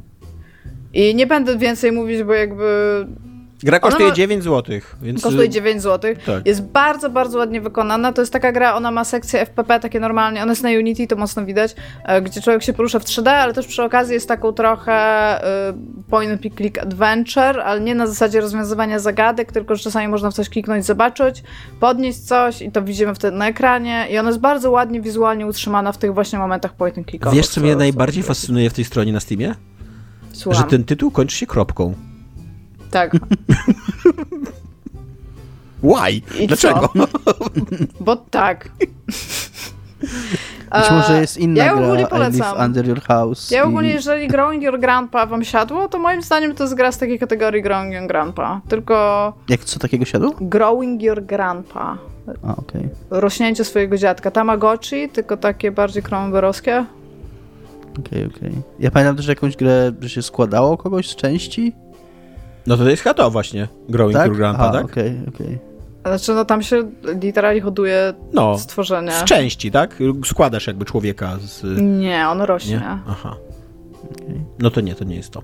Dobra, ale teraz Ale powiedz o prawdziwej... o składaniu, tylko się zastanawiam, jak się nazywa. O prawdziwej grze, takiego. Iga, powiedz. No Berf? Bi- Irytychy? Weź zobacz. Chyba tak, tak, tak, tak, tak. Kojarzę, że coś E, tak, tam się tak. składa e, przyjaciela dla siebie. Tak, E, tak, tak. tak, e, wyszła nowa gra From Software, Armor Core 6, więc e, od razu powiem, ja nigdy w życiu nie grałam w Armored Core, więc jestem bardzo late to the party. Ona się zaczęła bardzo, bardzo dawno temu. Ja przyszłam z browarami, wszyscy już są trochę pijani i się dobrze bawią, ja nie wiem o co chodzi. Jestem w takim dziwnym momencie, że może powinnam strzelić trzy szoty, ale jest, to jest bardzo dziwny moment, bo ta gra ma 29 tysięcy recenzji, Iga. Co ty tu robisz w ogóle? No właśnie. I tutaj jest też mój problem, bo jakby e, to nie jest też tak, ja tutaj od razu chcę powiedzieć, ja sobie zdaję sprawę z tego, że From Software robiło więcej gier niż Dark Soulsy, Bloodborne i Elden Ringi. Jakby sobie zdaję sprawę z tego, że to studio też e, trochę wcześniej istniało, jakby zanim te rzeczy się przedostały e, na zachodni rynek. Natomiast jakby to też, i, więc ja, ja nie spodziewałam się, że to będzie Dark Souls, tylko jesteś mechem. Ale jednak e, ja tutaj e, robię taką spowiedź moją własną. E, Ja od czasów nastolenstwa mam ogromny hardon na mechy. Mechy są super. Bardzo lubię mechy. Lubię takim anime. Neon Genesis Evangelion? Widziałam je. I to wciąż nie są najlepsze mechy. To są najlepsze mechy, totalnie. Nie, Iga, moim zdaniem japońskie mechy nie są najlepszymi mechami. Iga, bo zaraz skończy ten odcinek. Zaraz zawrócę samochód.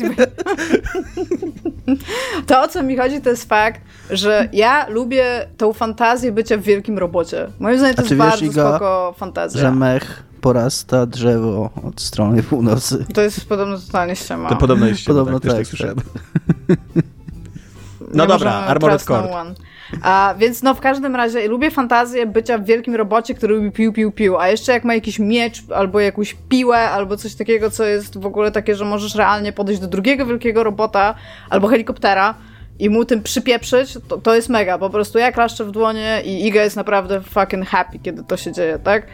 I moim zdaniem, i tutaj być może mi powiedziecie, Armor Core 6 nie jest najlepszą grą o mechach. Ever nawet. W sensie, nawet nie wiem, czy jest w top 3 grach o mechach. E, natomiast A jaka jest najlepsza gra o mechach w twoim zdaniu? w moim sercu Earth Siege i Earth Siege 2. Mech Warrior 2. W sensie, wszystkie są pretty okay, bo są w nich mechy, tak? Tylko chodzi mi po prostu o to, że Armor Core, e, Arm, Armored Core 6, a jeżeli nie graliście nigdy w Armored Core, tak jak ja, dostajecie mecha swojego i teraz nie zrobiłam super dużo researchu, ale jakby cho- chodzicie i robicie misje. I Jak robicie te misje, to za te misje tak- dostajecie wypłatę. No. Czy powiedziałabyś, że ta gra jest mech? Nie, nie, to jest, to, to, ja się wciąż w nią dobrze bawię i ona ma wciąż tam boss fighty ma i można tam mów, robić mów. różne buildy and shit. Ale w każdym razie na takim bardzo fundamentalnym poziomie. Dostajecie mecha, ten mech ma części, chodzicie na misję, zarabiacie pieniądze, powtarzacie te misje, aż kupicie sobie części, które chcecie i sobie tworzycie różne mechy i różne buildy na różne sytuacje. To jest bardzo podstawowe jakby to, co się dzieje w tej grze. A ogólnie, jakby fabularnie, to jesteście w kosmosie, bo to są roboty w kosmosie, u nas w domu się nazywają. A każdy robot jest w kosmosie, Dominik, widzę, że się na mnie patrzysz.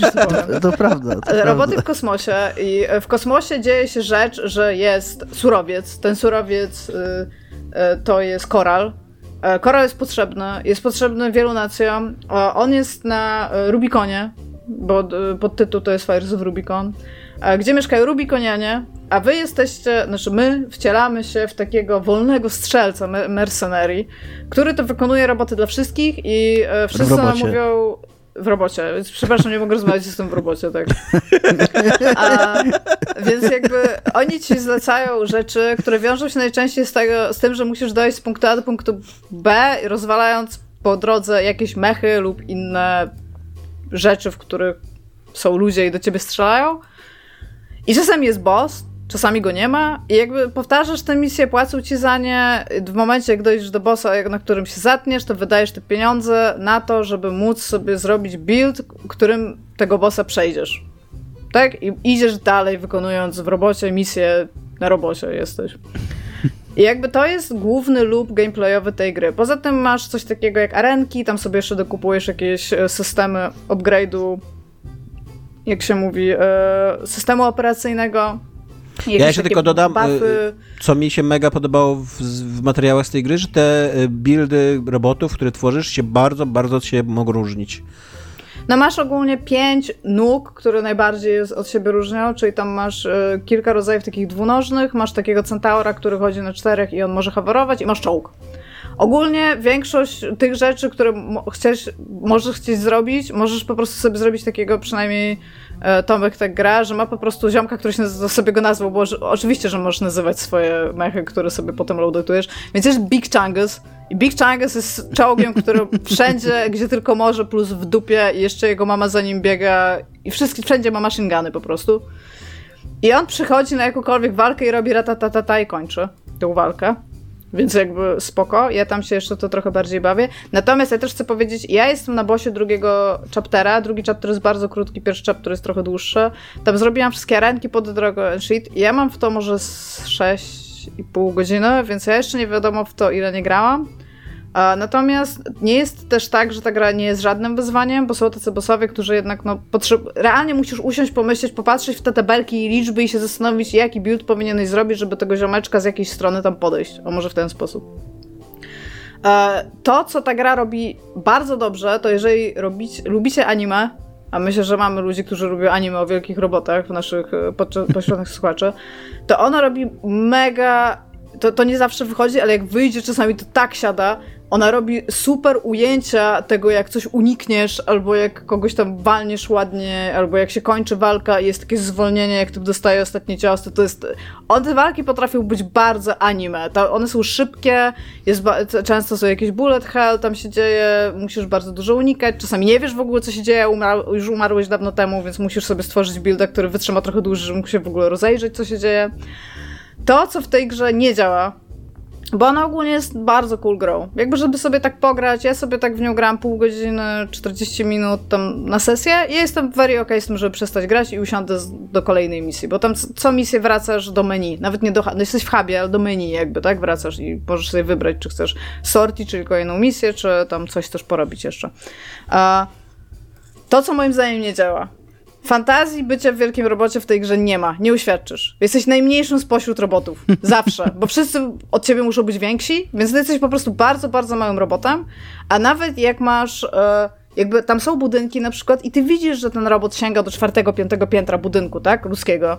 Ale te budynki są malutkie, no bo jesteś tam większym robotem, więc tej skali w ogóle nie widzisz i tam dopiero jak się przyjrzysz, że na przykład tam jest jakiś jeep albo coś takiego, który tam jest z wielkości tam kawałka twojego bucika robociego, to tak mniej więcej to kumasz, ale przez to, że nie ma tam ludzi nigdzie, to nie masz w ogóle tej skali. Przez to, że nie miażdżysz domków, jakby ja nie rozumiem, jakby gdzie jest fantazja bycia wielkim robotem, jak nie możesz zmierzyć domku? Jakby po, powinna być mapa, gdzie możesz mierzyć domki, jak, jakiekolwiek. Są tam takie jakieś destakrable, ale one są w ogóle pomijalne. A, więc tej fantazji nie uświadczysz, a są pomijalne, bo level design i level art, asety są po prostu smutne jak dupa w tej grze. No właśnie, to jest coś, co... Tam się, tam się nic nie dziwne. dzieje w ogóle. Tak, Ona jak ja jest- patrzę na tą grę, jak, ja się nawet zastanawiałem, że czy nie pograć, bo ja ku zaskoczeniu nikogo ja lubię mechy. Jest taki serial o mechach, który dosyć lubię. E, I się zastanawiałem, czy w nią pograć, ale ona wygląda po prostu jak szalo starowe nic, takie jak, No bo tak, tak. Jak taka, taka nuda totalnie porannego ranka w, tak w zamglonym raz, mieście. raz na jakiś czas, bo tam są takie jakby tak, jesteś na Rubikonie, więc albo jest zima i tam są industrialne budowle w tej zimę, albo jest pustynia i na przykład chodzi jakiś wielki wydobywacz tam rzeczy i to jest w ogóle bardzo słaba misja z jakiegoś powodu, a mogło, wydaje się, że mogło być fajna. Albo masz takie industrialne miejsce typu gigantyczna tama, ale przez to, że, te, że, że to ma być takie wielkie jakby cały czas, to ta proporcja zupełnie się gubi. Ty masz wrażenie, że ty po prostu biegasz po jakimś pustym miejscu, że jesteś bardzo małym robotem, bo wszystkie roboty są od ciebie większe i nawet jak sobie zrobisz bardzo dużego robota, to nagle przyjdzie jeszcze większy robot. I co więcej, oni ci dają tę fantazję, że dobra, będziesz w stanie sobie robić takie roboty, jakie chcesz, nie? Ale nie, bo tutaj jest czołg pająk i ty nie będziesz mógł być takim czołgiem pająkiem nigdy. Albo ten typ, ten typ, który jest bossem tutaj, który sobie śmiga na takim małym, nie wiem, latającym takim wózeczku jakby, który ma takie dwa pierścienie i one cały czas napieprzają rakietami. Fajne? Podoba ci się? Nie dla psa. Nie, ty nie możesz. Ty możesz mieć cztery nóżki, czołg albo dwie nóżki różnego rodzaju. Kolanka w, możesz mieć do przodu albo do tyłu, proszę, Iga, jakbyś chciała. Więc to jest takie sobie, natomiast e, gra ci też daje sobie tego mecha, jest bardzo mocno nastawiona na taką ekspresję, jeżeli chodzi o tworzenie sobie tego mecha. Więc jesteś go w stanie pomalować mu wszystko, co tylko ci się podoba na jakikolwiek kolor, więc jakbyście sobie teraz wyszukali, jakie ludzie robią e, paint joby tym buildom jakby na Reddicie, no to my już przyszliśmy w jakąś siódmą gęstość memiczną, po prostu to, jak ludzie mogą pomalować te mechy. Co jest fajne, bo ludzie powinni być kreatywni. A to, co mogę powiedzieć, to tak jak mówię, jakby ja polecam, jak się lubi trochę postrzelać z mecha. Nie polecam, jeżeli myślicie, że będziecie naprawdę wielkim mechem i będziecie robić piu-piu, to będziecie robić takie najmniejsze piu-piu ze wszystkich piu-piu, które tam można robić. Albo będziecie w ogóle strzelać taką bronią na bąbelki, bo to też będziecie pewnie robić kiedyś w, tym, jak będziecie grać. ale to jest taka fajna giereczka do postrzelania z dosyć efektywnymi takimi efektami, efektywnymi efektami, z do, dosyć efektywnymi takimi wizualiami, jeżeli już potrafi dosyć dobrze w nią grać. Natomiast ona nie ma też takiej jakiejś finezji albo coś takiego. Tam czasami po prostu trzeba nadupcać w ryj. Dosłownie. Bo ludzie na przykład byli strasznie zdziwieni, jako ja, człowiek, ja... który oglądał trochę anime o wielkich robotach, potwierdzam, że tak wygląda życie wielkich robotów. Jakby. Tak, tak. Nadupcanie w ryj to jest duża, ważna część życia wielkiego robota. Tak, i ja w ogóle też y, tym faktem stwierdziłam, że ja sobie zrobię takiego builda, że mi było trudno w życiu, więc ja mam bardzo, bardzo mocno wbite w mele, żeby mieczem atakować, bo to jest po prostu super fan, a jeszcze teraz sobie kopa odblokowałem jakiś czas temu, więc biegam po mapie i kopię rzeczy i to jest super fan. A, ale no jakby to nie, to nie podrapało u mnie te, tych wyma- znaczy tego, to, co, te, tego, co mnie jakby swędziało, jeżeli chodzi o mechy. Chciałam pograć w grę, gdzie będę wielkim robotem i będę się napieprzać z innymi wielkimi robotami i e, być może będzie tam e, jakaś dziewczyna w bandażach i być może tam będzie mój ojciec, ale to nie jest już tak w tym momencie ważne. I jakby byłoby super. Ta gra taka nie jest wciąż jest fajna. Jakby wciąż się dobrze bawi, skończę ją, ale jakby ja sobie w nią tak troszeczkę gram. Tak powolutku. Gdzieś czytałem takie sformułowanie i to też ktoś, kto je ukuł, twierdził, że mówi to w najbardziej pozytywny sposób, w jaki się da, że to jest taka gra z PlayStation 3. Ma w sobie dużo czegoś takiego, szczególnie przez ten e, właśnie level design, bo tam po, po prostu łazisz po takich pustych miejscach i tam czasami są jeszcze w ogóle takie misje, bo on, to, to, mogę też powiedzieć. Jakby jeszcze raz, jeżeli jesteście fanami yy, Armored Core'ów, jeżeli to jest jakieś odwołanie do czegoś, czego, którego ja nie rozumiem, nie wiem, możecie mnie poprawić. Mówię, to jest pierwszy Armored Core w ogóle, w jakiego ja gram. Uh, tam masz coś takiego, że na przykład masz, nie wiem, masz trzy misje powiedzmy, tak? I w pierwszej misji masz ileś tam mechów do rozwalenia, jakiś tam budynek do rozwalenia i nawet jakiegoś minibossa gdzieś tam znajdziesz, nie? I, i się kończy misja. Potem masz drugą misję, która cię pakuje w bardzo podobny jakby setting, ale tam masz jakieś pięć takich najs najsłabszych mechów do zabicia i nagle się misja kończy, nie? A w trzeciej misji masz fucking bossa wielkości, kurde, Empire State Building. I jakby, gdzie jest progresja tutaj? A jakiej wielkości ty jesteś, jak nie Empire State Building? No ty tak 4 tak, piętra, jak Tak, 4-5 pięter, no, Aha, w budynku okay. jesteś. No mówię ci, wydaje mi się, że jakby skala była inna, bo ta kamera jest dosyć daleko. E, wszystkie rzeczy, które ty jako człowiek jesteś w stanie znać, czyli właśnie budynki mieszkalne, ulice, tak, albo coś takiego, to jest małe. Ale co z tego, jak to jest małe, jak wszystko, wszystkie inne roboty są od ciebie większe? No to jest tak, jakbyś miał w Ewangelionie jednego robota, tak, który byłby o połowę mniejszy, by sięgał drugiemu do pasa. Spoko, to wciąż jest wielki robot, tak? Mhm. Ale co z tego, jak wszystkie inne są większe? Jakby gdzie jest to? Ja, ja, jestem, ja czasami sobie robię coś takiego, że przestaję grać w misję i znajduję sobie jakieś miejsce, gdzie na przykład tam są czasami takie tory, takie pociągowe tory i na nich są ustawione jakieś pociągi, po prostu, żeby były.